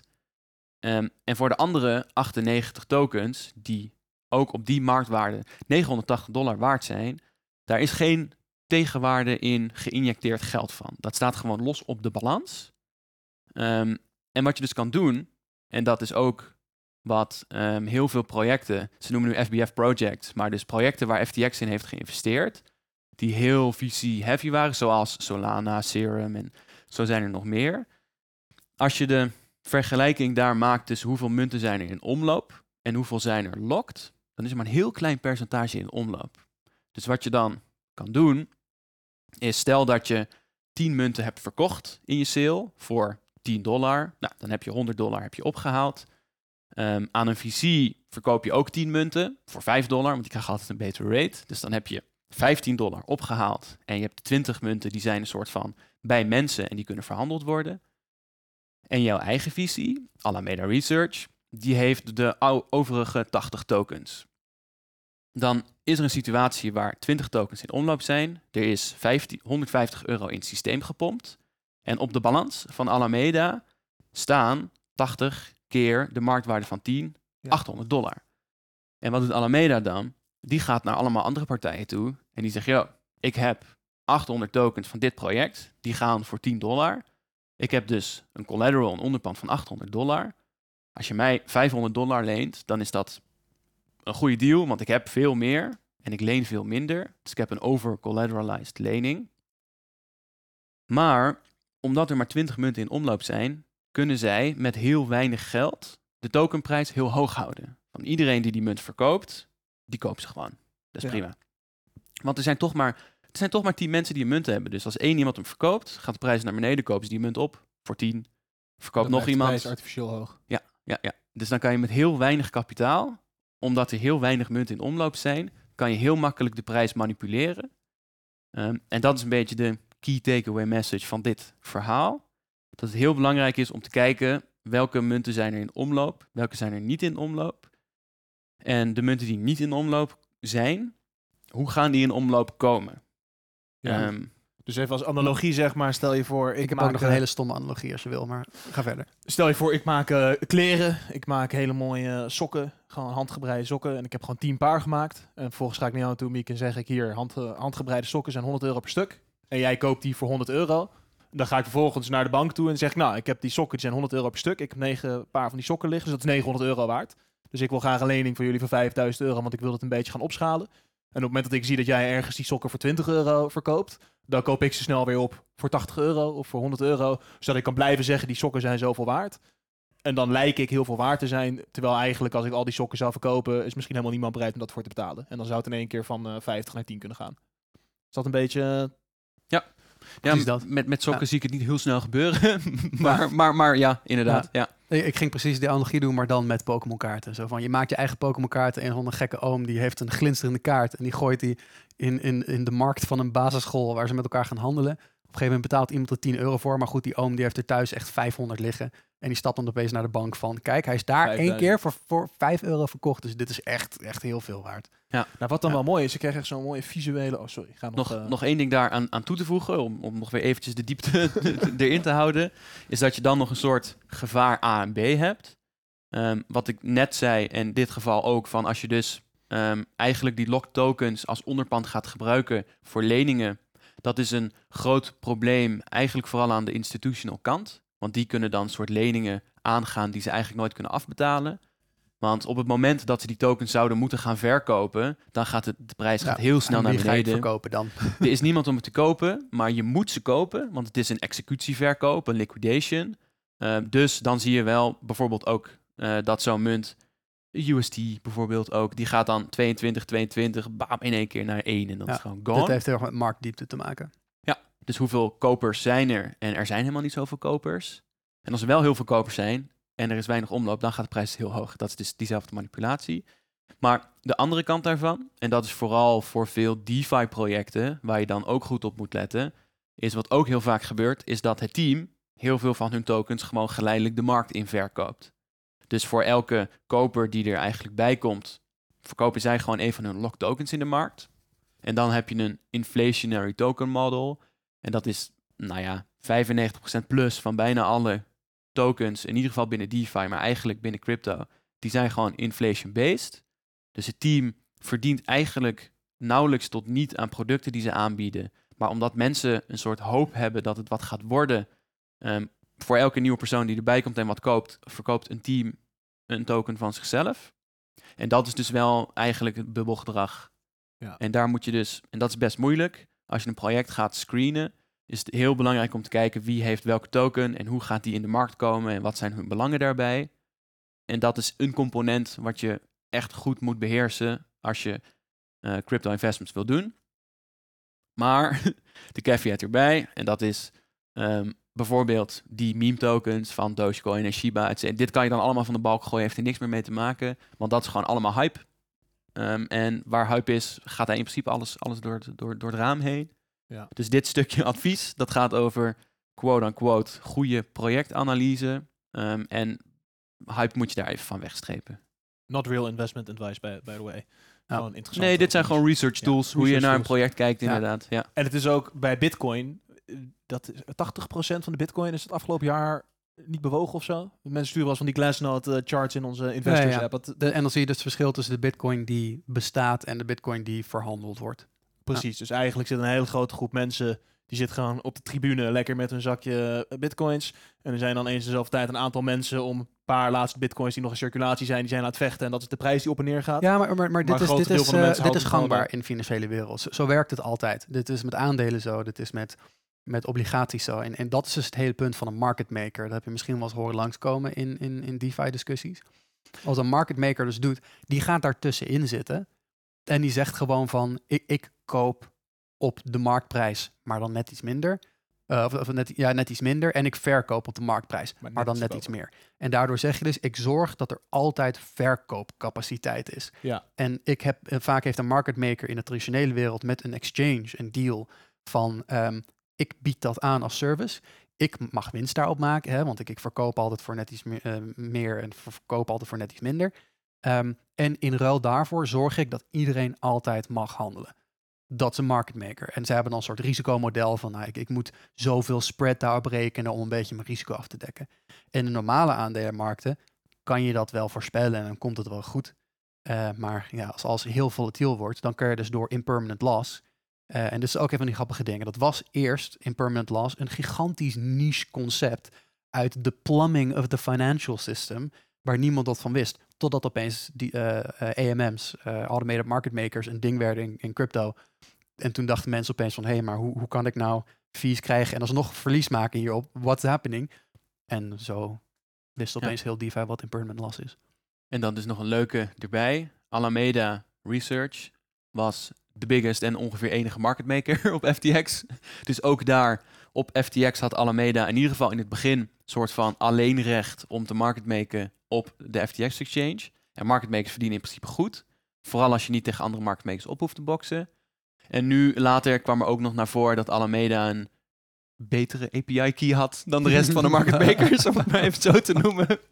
Dus ze hadden echt alles meezitten, laat maar zeggen. En Ze, ze zouden gewoon alleen geld moeten kunnen printen. Dit was ook Ja. gewoon insider trading, dus wat ze erbij hadden eigenlijk. Nee, nee, dit is nee, nee, niet? nee, nee. Nee. Dit, is, dit is gewoon regulier insider banking. Niks illegaals aan. Met de betere API key haal je betere informatie op, maar dat valt niet onder... Nou ja, dat- kijk, je bent als beurs niet verplicht om. ehm, je, je, kijk, stel, FTX had niet market makers toe hoeven laten. Ik bedoel, iedereen is welcome to come and trade. Maar ja, als jij wil gaan market maken, moet je het lekker zelf weten. Ja. Toch? Alleen hadden ze dus ehm, de computer sneller opengesteld voor eh, Alameda dan voor de rest. En dat is een beetje, ja, Ja. ik weet niet echt of het mag, maar het is zeker Ja, niet- daarom zeggen we dat, dat lijkt een beetje op insider trading. Ik Ja, maar hier, hier kom je ook een beetje met... Ja, maar dit is ook pay for order flow en high frequency trading. Het is, soms gebeuren daar dingen in, in dat soort dingen... dat wat geen grijs gebied is qua regulering. Het is gewoon heel duidelijk dat het mag. Maar dat je op ethisch gebied zegt... moet dat wel mogen. Ja. Ja. En andere market makers die wouden dus ook niet op FTX. Want als je weet, ik ga een per market maken, want ik heb een deal met een project. eh, dat ga je op FTX doen. En daarna denkt Alameda, mooi, ga ik dat ook daar doen? Ja, en dan word je in één keer gewoon Dan verlies je. weggepusht. Ja. Dus heel veel market makers wouden ook niet Niet opboksen FTX. tegen Alameda. Nou, dat ja, een mooie monopoliepositie in eh, als Nou, Ja, maker ja, daar. ja, ja, ja, ja. Over market makers gesproken, want dan gaan we door naar het volgende onderwerp. Met de Nederlandse bank. Tenminste, ik Ja. gok dat DNB voor de Nederlandse Ja, bank staat. dat is helemaal correct. En eh, Onze Nederlandse market ja, maker. de, deze aflevering, eh, lieve jongens en meisjes aan de luisteraarkant... ehm, dit is wel erg finance heavy vandaag, maar Hey, we zijn tech, finance en alles. we zijn tech finance en alles. Nou, dit is niet crypto. Dus we gaan niet veel weg van de crypto. Eh, you're welcome, Lisbeth. Ehm, dit is traditionele financiële wereld. Lisbeth. Skuppel. Shout-out aan Lisbeth. Kuppel, yes. Ehm, nu krijgt ze ook een, hey, je bedrijfsnaam is genoemd. Eh, ja, die moet ze wel luisteren. Skuppel, skuppel, skuppel, sku- skuppel. is, is vijf keer genoemd. Echt, ja. ja. Ehm, Oké, het bankensysteem. Hebben we het een keer eerder over gehad. We hebben de euro's die wij gebruiken om mee te betalen. Daar hebben we onze digitale variant die we met de banken hebben op je pinpas. De fysieke variant waar je gewoon muntjes en biljetjes hebt. Dat digitale geld is niet hetzelfde als dat cashgeld. Ehm, denk even aan dat bankrun, zeg maar 2008. Dat digitale geld kan zomaar weg zijn als het bij een bank is. Dat fysieke geld, dat heeft geen benen. En dat, dat los van inflatie en dingen, whatever, daar hebben we vandaag even niet over. Ehm, dat, dat blijft gewoon wat het is. Veel mensen denken niet na over wat dat nou precies betekent. En dat is de kern van wat er met de DNB aan, aan, aan de hand is. Want de Nederlandse bank, de centrale bank van Nederland, dus geen, geen commerciële bank, draait verlies. En dat hoort helemaal niet. Dat, dat is toch zo'n harde what? Dat is echt de, de mensen die het geld maken, quote unquote, draaien verlies. Waarom draaien ze verlies? I know. Oké, You Nee, know waarom ze we, hebben dus. I, I, oh, I, I do know. Oh, you do know. I, I do know. Oh. Ja, dat, dat, dat is nog extra leuk. Want dit is dus. Dit is, dit is, nou, nou, maar dit is echt het grappige. De, Klaas Knot, die, die, die centrale bankguy. Arme Klaas Sam Knot. Bang. Klaas Knot. nou, meneer Knot. Je komt naar de Tweede Kamer van... eh, hey, Sjons, we draaien verlies. En er moet misschien een kapitaalinjectie komen om het af te dekken. Misschien. Ja. nou, maar, nou, maar dit is het grappige. Als je weet hoe dat systeem in elkaar zit, dan kijk je ernaar en dan denk je allereerst, nou breek mijn klomp. en you're welcome. Eh, en ten tweede, dat kan helemaal niet. Dat kan niet met een kapitaalinjectie afgebouwd. Daar komen we dus op hoe het werkt. Een commerciële bank, zoals wij die kennen, de ING en de ABN, even als voor, voorbeeld.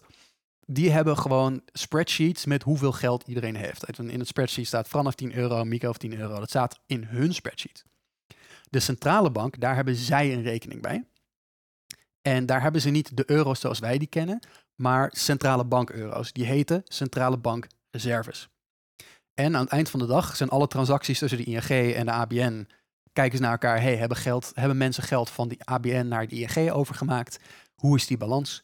En aan het eind van de dag dan zegt ING, hey, je krijgt nog 10 euro van mij. Hier is 10 euro centrale bankreserves. Ze verrekenen dus eerst alles. Ze verrekenen alles met die centrale bankreserves. Maar voor elke euro die op bij jou op de bank staat, hebben zij niet één centrale bankreserve.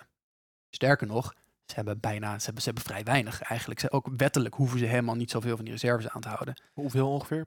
Nou, dat hangt per land. In Engeland is er zelfs een 0% eh, requirement, reserve Ja. requirement. Eh, en ze hebben wel andere dingen, capital. Ze hebben, nou, Mi- Michael die maakte geldprinter eh, eh.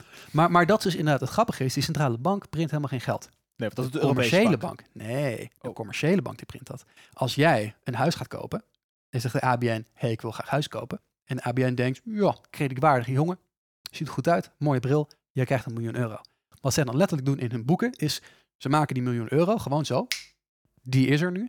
En aan de andere kant van de boeken staat, we hebben nog een miljoen die we krijgen van Fran. Maar dat komt vast wel terug.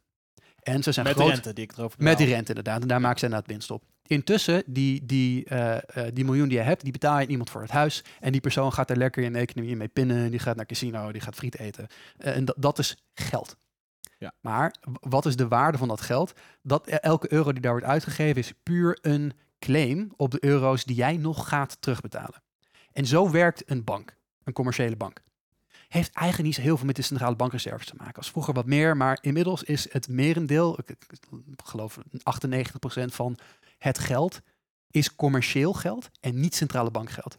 Dus de overheid maakt helemaal niet het geld. Die maakt wel het fysieke geld, maar omdat het fysieke geld maar zo weinig is, zijn het eigenlijk de commerciële banken die het merendeel van het geld in omloop maken. Even pauze.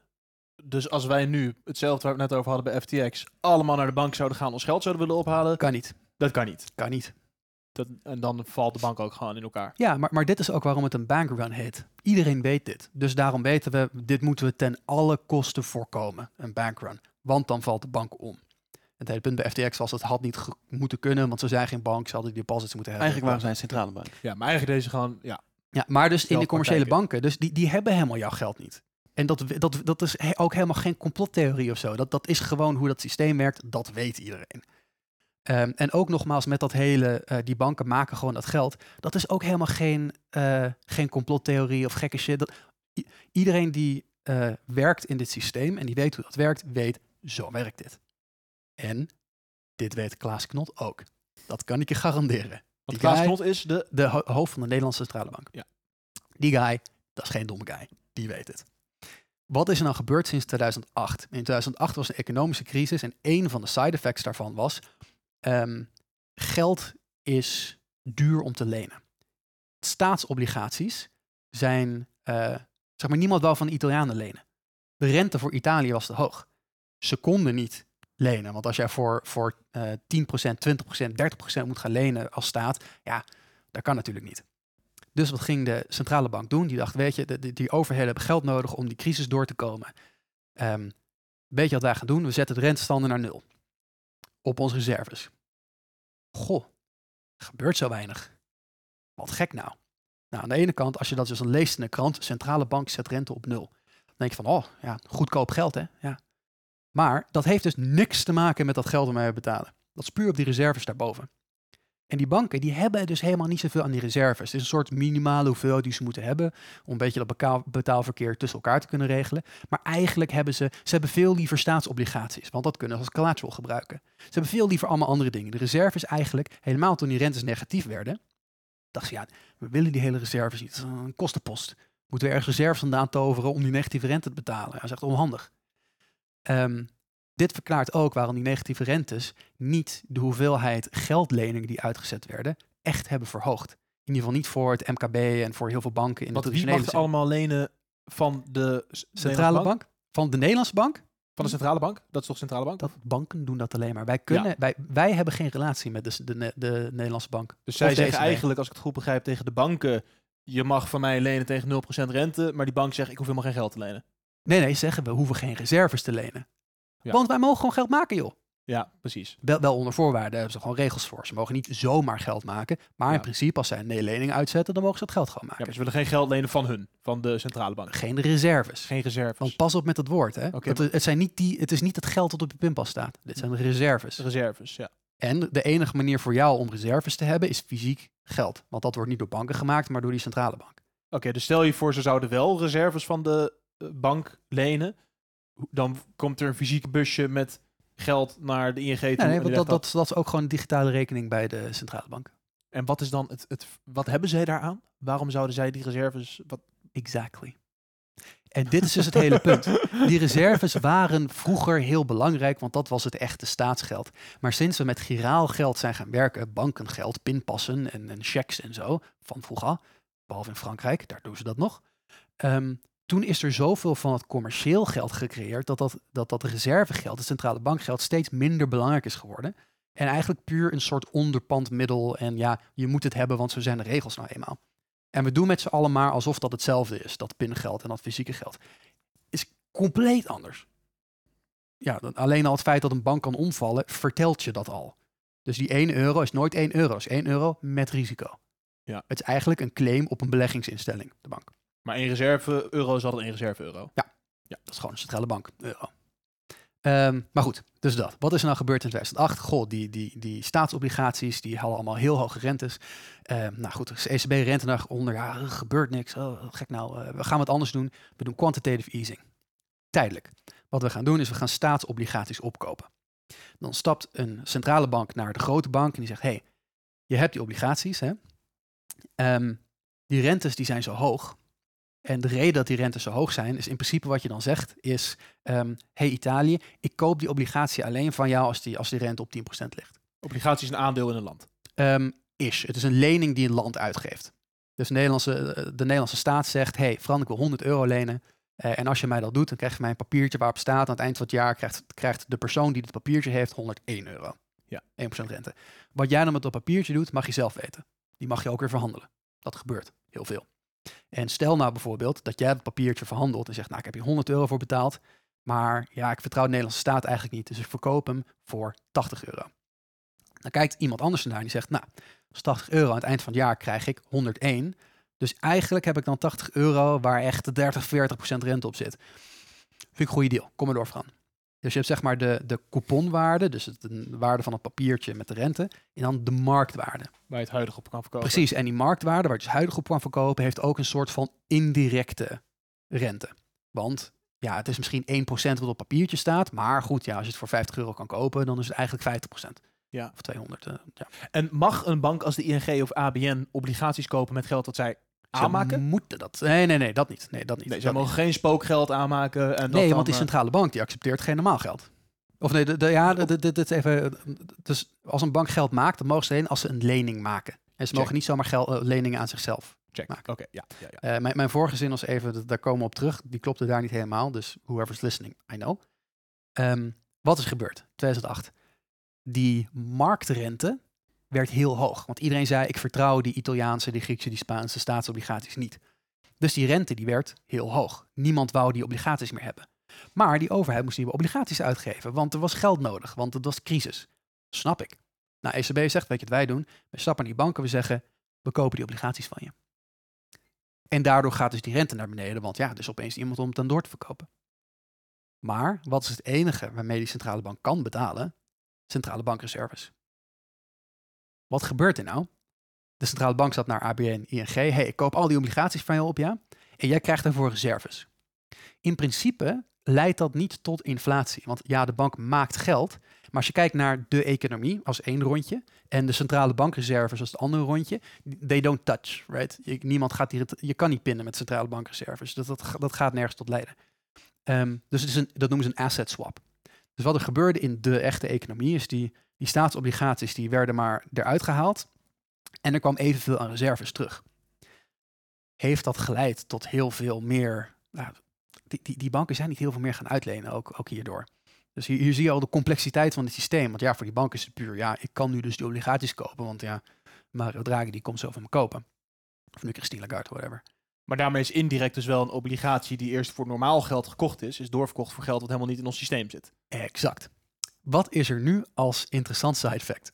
De rentestand is nul op de centrale bank. We hebben heel veel centrale bankreserves gemaakt om te ruilen tegen die obligaties. Dat maakt niet uit, want die rente is toch nul. Sterker nog, is het negatief, dus ja, geen probleem. En nu opeens is die rente positief. Wat is er nou gebeurd? We hebben op de, de bankrekeningen die de banken hebben bij de centrale bank heel veel reserves geparkeerd. Ik weet niet over hoeveel het gaat, maar het gaat over miljarden, miljarden. Er zal zelfs nog drie nulletjes bij kunnen. Het is echt heel veel. En opeens van de een op de andere dag rente omhoog, want we hebben inflatie en zo, en dat is beleid. Nu moet de centrale bank opeens geld gaan betalen aan die banken. In de centrale bankreserves. Want hé, hey, je hebt opeens 50 miljard. Die bank dacht van, ja, heb ik vrij weinig aan. Maar goed, ja, dit, dit moet, want dit zijn regels van de EU. Dus oké, cool. Ja, whatever. Ja, heb ik opeens heel centrale bankreserves, daar heb ik niks aan. Maar nu, ja, nu lopen ze binnen. In ieder geval in reserves. Dus hebben ze nog steeds niks aan. Nogmaals, ze hebben, ze, ze hebben niet zo heel veel aan.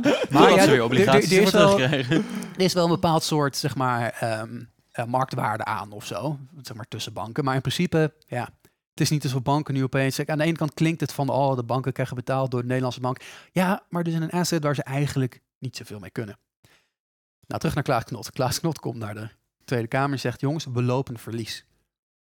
Ik snap wat je bedoelt, zeg maar. In jouw reserve token die je hebt, die centrale bank euro, ja, jij moet opeens rente betalen en die heb je niet. Want in principe het, het oude businessmodel was, je, je leent aan de banken en je betaalt hun ook rent, rentereserve. En je leent altijd voor meer dan dat je betaalt. Dus dat systeem was gesloten en altijd positief.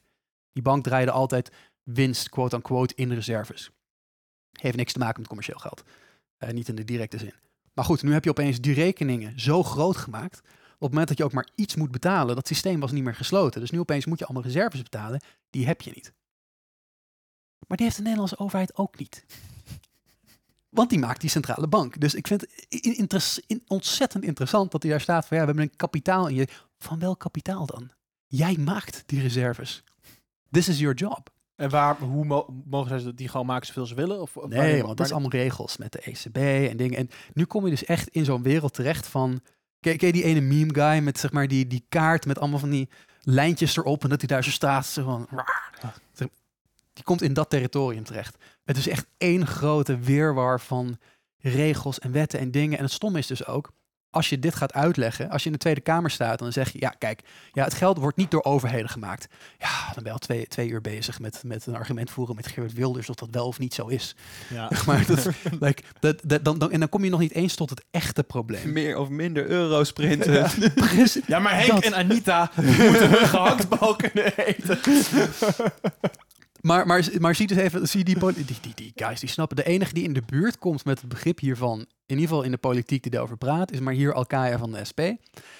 Ben ik heel blij mee. Overigens, het is vandaag de 18e op de 23e. Dus maar hier is jarig. Dus- nee, maar hij heeft wel een leuk, eh, leuk eh, debat over vijf dagen. Op de 23 van november is er namelijk een debat over cen- central bank digital currencies in de Nederlandse Tweede Kamer.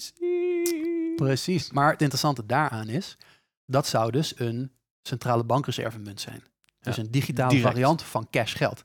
Dus een digitaal cashgeld. Dat mensen die, die snappen niet dat dat kan, maar dat is digitaal cashgeld. Ja.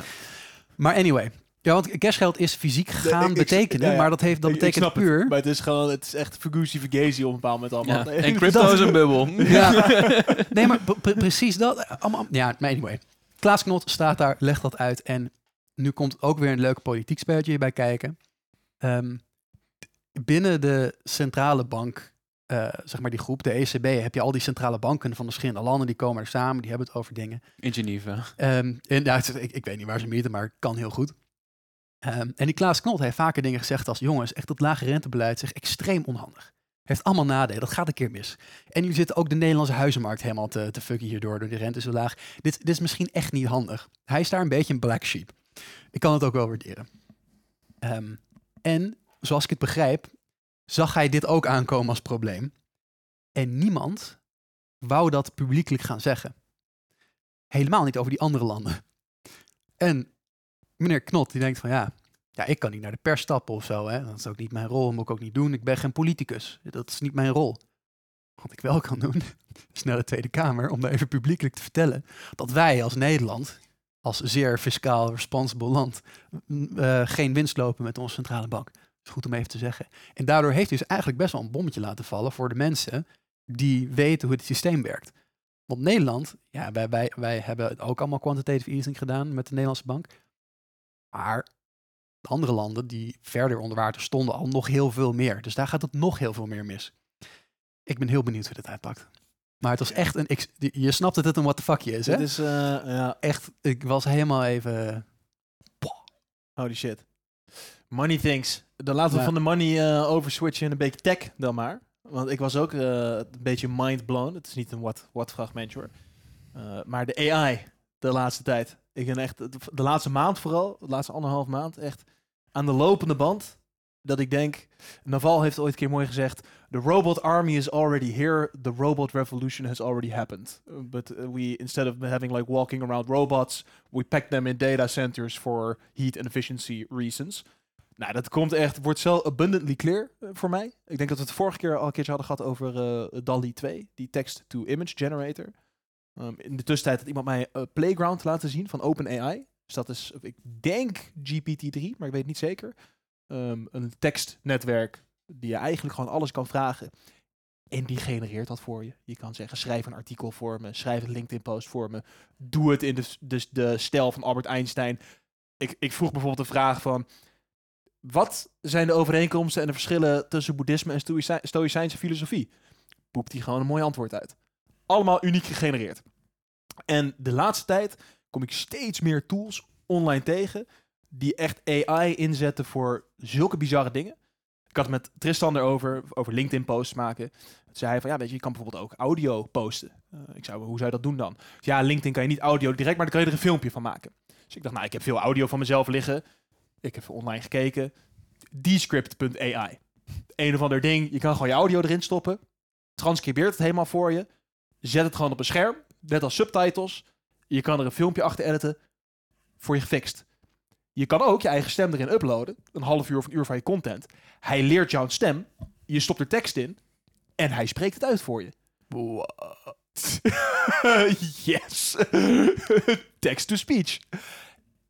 Notion gisteren hebben die AI, eh, ik denk dat ze de open source versie van die Playground hebben genomen, of de API van de Playground hebben genomen, ehm, waarbij je zo meteen binnen in Notion gewoon slash help me write, en dan kan je gewoon zeggen summarize this text, give me some ideas, write this thing for me. Dus al die tools, video editors, audio, noem het maar op. Je hebt gewoon van die dingen, je kan aanklikken van, nou daar zit Mikkel in video, hè. Dit kon eerst in, in, in, in pictures. Daar zit Mikkel, haal hem maar weg. Flop, Mikkel verdwijnt gewoon. En de video gaat gewoon door.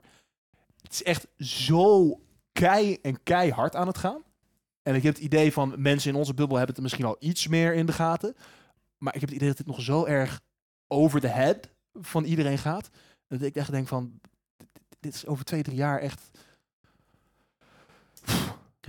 Ik ben wel benieuwd van... Je zei alle outputs zijn uniquely generated. Is dat zo? Of niet? Ja, dan kom je een beetje in het debat terecht van wat ook wel veel creatives zeggen. Bijvoorbeeld bij zo'n Dali. Die zijn eh, dan boos. Die zeggen van ja, die images waar Dali op is getraind, die zijn allemaal gemaakt door ons. Dus eigenlijk is het geen uniek. Nee, oké. Dan, dan een, een novel. Ik bedoel, kijk, even het het is verschil... niet deterministisch, is dat je vraag is. Ja, het is nu het verschil tussen uniek en novel. Van die images die hij heeft gebruikt, die zijn door iemand gemaakt. En hij gebruikt het om iets nieuws te maken. Het is een novel. Ehm, maar, en bij images minder, ja, misschien images ook wel, maar bijvoorbeeld tekst. Op een gegeven moment kan ik me voorstellen dat die AI heel vaak dezelfde dingen gaat genereren. Ehm, Dus- Als die AI op dezelfde set getraind is. ja, ja, en ik bedoel, als iedereen dus die, die, die, die API in Notion bijvoorbeeld gebruikt. En steeds meer mensen gaan dat gebruiken ook. Bijvoorbeeld als je een contentfabriek hebt als business, ja, is dit natuurlijk goud. Dan kan je in je eentje, kan je Word 80 medewerkers, kan je productie draaien. Maar gaat het dan gebeuren dat je op een gegeven moment bijvoorbeeld op Twitter kijkt en dat je dingen leest, dat je denkt, ja, oké, ja, dit heb ik al ongeveer gezien. Dit is die AI weer die iemand weer loopt te gebruiken. Ja. Ehm, of is het daadwerkelijk uniek? Ik denk dat het in daar twee dingen op. Ik denk dat het in stijl in het begin misschien op elkaar kan lijken. Eh, ik denk dat dat enerzijds komt door de size en de dataset waar het op getraind is. Net zoals dat kleine kinderen waarschijnlijk meer dezelfde soort gesprekken zullen houden als volwassenen die al veel meer ervaring hebben opgedaan. Dus naarmate die systemen zo meteen groter worden, die, da- die datasets groter worden, ehm, wordt het ook steeds minder dat het op elkaar gaat lijken. En ik denk wat een heel belangrijk iets is, is de vragen die we stellen. Eh, en ik denk- Klopt, maar ik bedoel, daar, daar, daar loop je heel snel tegen die uniqueness aan. Ja, Nee, maar dat is dus de vraag. Dat weet is de vraag. Wat, wat, wat hier interessant is, is ik denk dat het een beetje is als... ehm, we hebben nu een autistisch persoon aan tafel zitten die ergens heel goed in is. Verhaaltjes schrijven. Ehm, en afhankelijk van hoe goed je met hem kan communiceren, kan je er andere dingen uittrekken. Ja. Want let wel, als jij, als jij een image wil en je zegt, eh, geef mij een foto van bloemen, dan doet hij dat. Maar als jij weet, ik kan vragen, geef mij een foto van bloemen in de stijl van Picasso, dan kan dat. Of in de, en als jij weet, eh, er is een stijl van Van Gogh, van Picasso, van Monet, van whatever. Ehm, dus hoe meer jij weet over hoe die outing nadenkt, kan je heel erg, ik weet niet of dat een neerbuigende term is, I apologize. Maar dat, hoe, hoe, die, hoe die nadenkt. Smooth. Ehm, maar maar ne- ne- dat, dat, dat, ik denk oprecht dat dat echt een skill wordt van... ehm, eh, ik weet, ik ben goed in het werken met DALI. Ja. Like, zo van, ik, ik kan goed met deze persoon, quote-unquote, overweg. En als jij iets nodig hebt, zeg maar, vooral als jij met hem gaat praten, komt er echt een goed product uit hoor. Ja. ja. Nee. Hoe, hij, is- hij is echt heel slim. Hij is heel, heel getraind, maar jij kan dat gewoon niet. Maar ik, ik Is toch een beetje hetzelfde als Adobe XD, of niet? De hele Adobe Suite trouwens. Nee, maar dit ik is dus wel Photoshop werkt, ja. dit is wel het ding van als je inderdaad unlimited kan produceren, eh, dan is de defining factor, wat wil je eigenlijk? Dat, dat, de vraag is dus eigenlijk is eerst van, je wil goede vragen stellen. En om goede vragen te stellen, moet je weten, wat wil ik nou eigenlijk? Ehm, en ik denk dat dat, hè, ik zit zelf nu de laatste tijd een beetje over mijn eh, eh, content na te denken van, ik wil eigenlijk gewoon één mooie presentatie maken, wat echt het centrale denkgoed van wat ik interessant vind eh, encapsuleert. En dat is voor mij een heel groot argument. Weet je, we het net al over veel groei, grote economie. We hebben eigenlijk heel veel overvloed, heel veel welvaart. Maar voor veel van ons, er zit een soort van gap. We hebben het, er is heel veel, we hebben heel veel overvloed, maar we ervaren schaarste. Schaarste van geld, schaarste van tijd, schaarste van energie. Um, en daar zit een soort van gap. En zolang we die gap niet dichten en we blijven steeds meer produceren, maar het blijft altijd als te weinig voelen, dan heb je nooit genoeg. Um, op het moment dat je zo meteen alles kan maken, dan gaat het dus om de vraag stellen. En dan kom je bij de fundamentele vraag, maar wat wil je dan? En ik denk dat dat een vraag is die dus daarom ook heel belangrijk gaat worden in de komende 10, 20 jaar. Maar aan de productiekant of aan de consumptiekant? Uh, a- aan de, ik denk aan de menselijke kant. Dus voor iedereen. De consumptiekant. De consumptiekant. ja, want daar heb je, dat heb je nu al, toch? Er is nu al te veel content om het goed te kunnen screenen. Precies. Maar ook aan de productiekant. Is het ook van, wat wil je nou eigenlijk? Eh, je bent hier op aarde. Een beetje wat Alan Watts ook zegt van, what would you do if you were God? Weet je wel, als je God Ja. zou zijn en je kan gewoon doen wat je wil. Wat zou je dan gaan doen? Je bent omnipotent, je hebt alles. En eh, dat is eigenlijk nu een beetje de wereld op digitaal, waar we een beetje Ik- heen aan het bewegen Ik, zijn. ik vind het een hele interessante vraag, maar ik denk dat daar nog echt een hele dikke fase tussen zit. Het is ook een beetje meta versus niche nu, laat maar zeggen. Want je kan, je kan niet alles maken, maar je kan alles maken waarop het getraind is. Dus je kan alles maken wat in het verleden gemaakt is. Of in ieder geval permutaties daarop. En daar komt wel een interplay. Maar ik denk, ik, ik snap wat je bedoelt. Zo van, ja, als jij een kunstwerk wil maken met die AI, zeg maar, maar wat wil je dan precies? Zeg maar, als je, het is net alsof je een kunstenaar mag inhuren die alles kan maken wat je wil. Ehm, dat wordt een heel veld. Maar ik denk ook dat het heel makkelijk wordt te vergeten dat die AI's, they think like the things you put in. Eh, Maar doen wij mensen dat niet ook? Zijn die AI's gewoon nu zeg maar vijfjarigen en als ze zo meteen tien jaar verder zijn? En daarom zeg ik ook, het is denk ik een vraag voor de komende 10, 20 jaar die heel interessant wordt. Van als die AI opeens zo intelligent wordt dat het niet meer te onderscheiden is van zo nuttig wordt. zo nuttig wordt. Ja, van, wat het, van waar het eigenlijk, eh, grappig, artificial intelligence, eigenlijk zou het dus artificial nuttigheid moeten noemen. Maar waar het, No, it's not intelligence, artificial production. dus waar het vandaan komt, ehm, dan kom je wel alsnog op datzelfde, eh, die bottleneck kom je uit. Want ik kan vragen van maak dit maar voor mij en ik kan vragen maak dat maar voor mij. Dus ik moet dan als persoon op een bepaald moment gaan nadenken, maar wat wil ik dan? Ja. Want eh, dan pas kan ik goede vragen stellen. Want als ik de vraag helemaal weet, dan is het er. Het Ja. ligt het niet meer zo aan de productiekant, het ligt dus puur aan de vragenkant. En net is voor een business, als jij zo meteen, het kan nu al gedeeltelijk, misschien is er logo met Buk aan het maken, AI-generated logo, web, weet je, AI-generated website, business model, AI-generated business model. Ik kan alles door de AI laten generaten. Dus dan wordt de vraag, wat wil ik solven als business? Wat wil ik? En die vraag wordt steeds belangrijker als de productie steeds gemakkelijker wordt. Ja, en dat vind ik zelf een heel interessant iets waar we nu, eh, waar Ja. we nu eigenlijk al voor staan, maar heel veel mensen weten het nog niet. Die hebben nog niet in de gaten van dat we hier al zijn. in ieder geval binnen, digitale, Ja. binnen het digitale domein.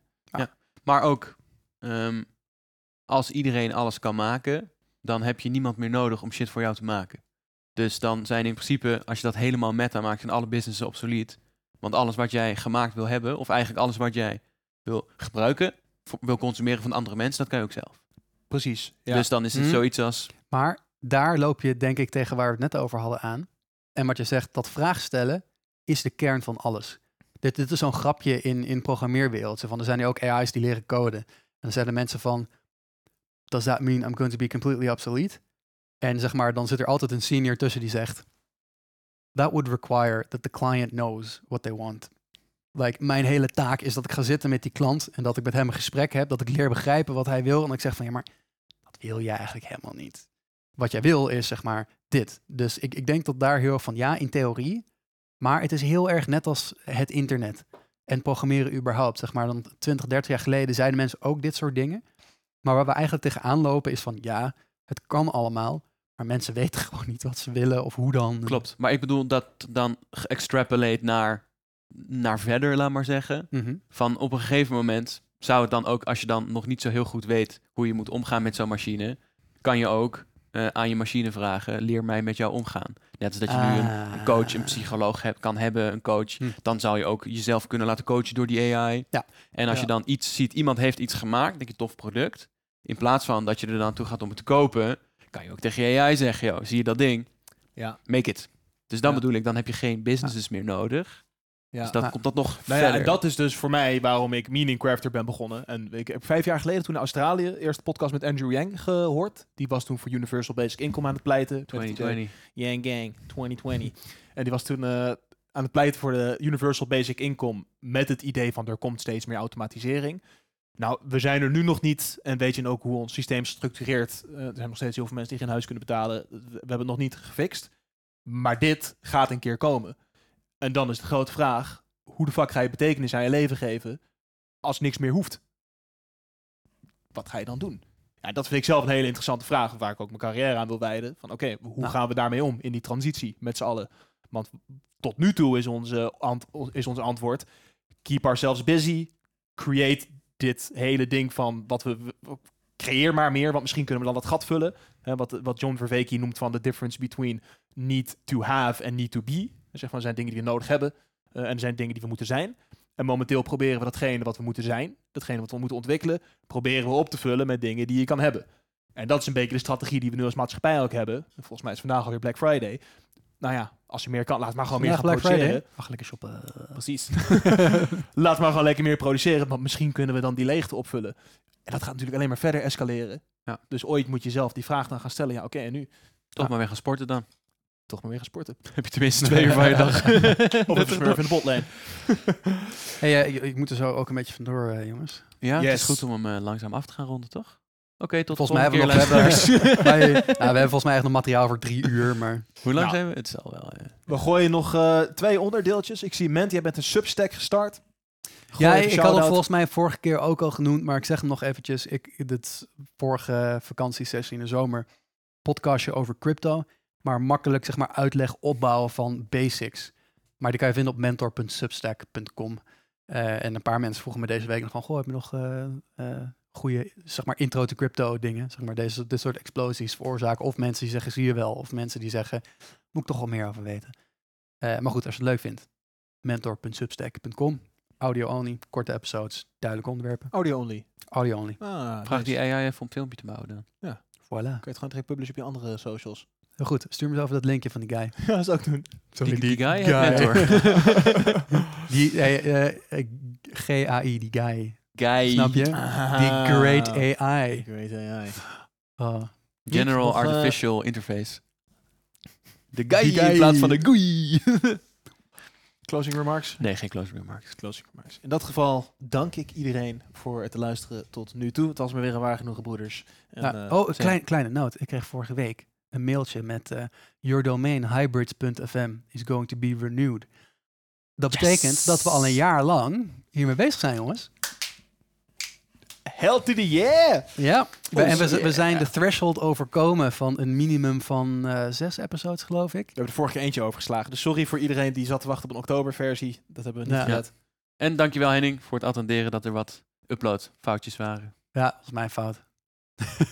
Dus wat doen we voor een one year Eh, die moeten we gaan morgen, eh, Oh ja, ja, we gaan morgen een reisje maken. We gaan een eh, we mooie gaan een reisje maken. journey into the soul. Ja, Wij bedoelen meer van een speciale episode. Een keertje, eh, weet ik veel. Al onze episodes zijn uitnodigen, drankje speciaal. erbij, iets leuks verzinnen. al onze episodes zijn speciaal. Nou, mochten mensen ideeën hebben voor een one year anniversary, let us know. Hybrids at podcast at hybrids.fm. Hij bedoelt natuurlijk eh, Fran at hybrids.fm of Mikkel at hybrids.fm of mentor at hybrids.fm. Allemaal dezelfde mailbox, die van mij. Ja, dat dacht ik al. Catch all at Dank voor het luisteren. Daag. Dag allemaal.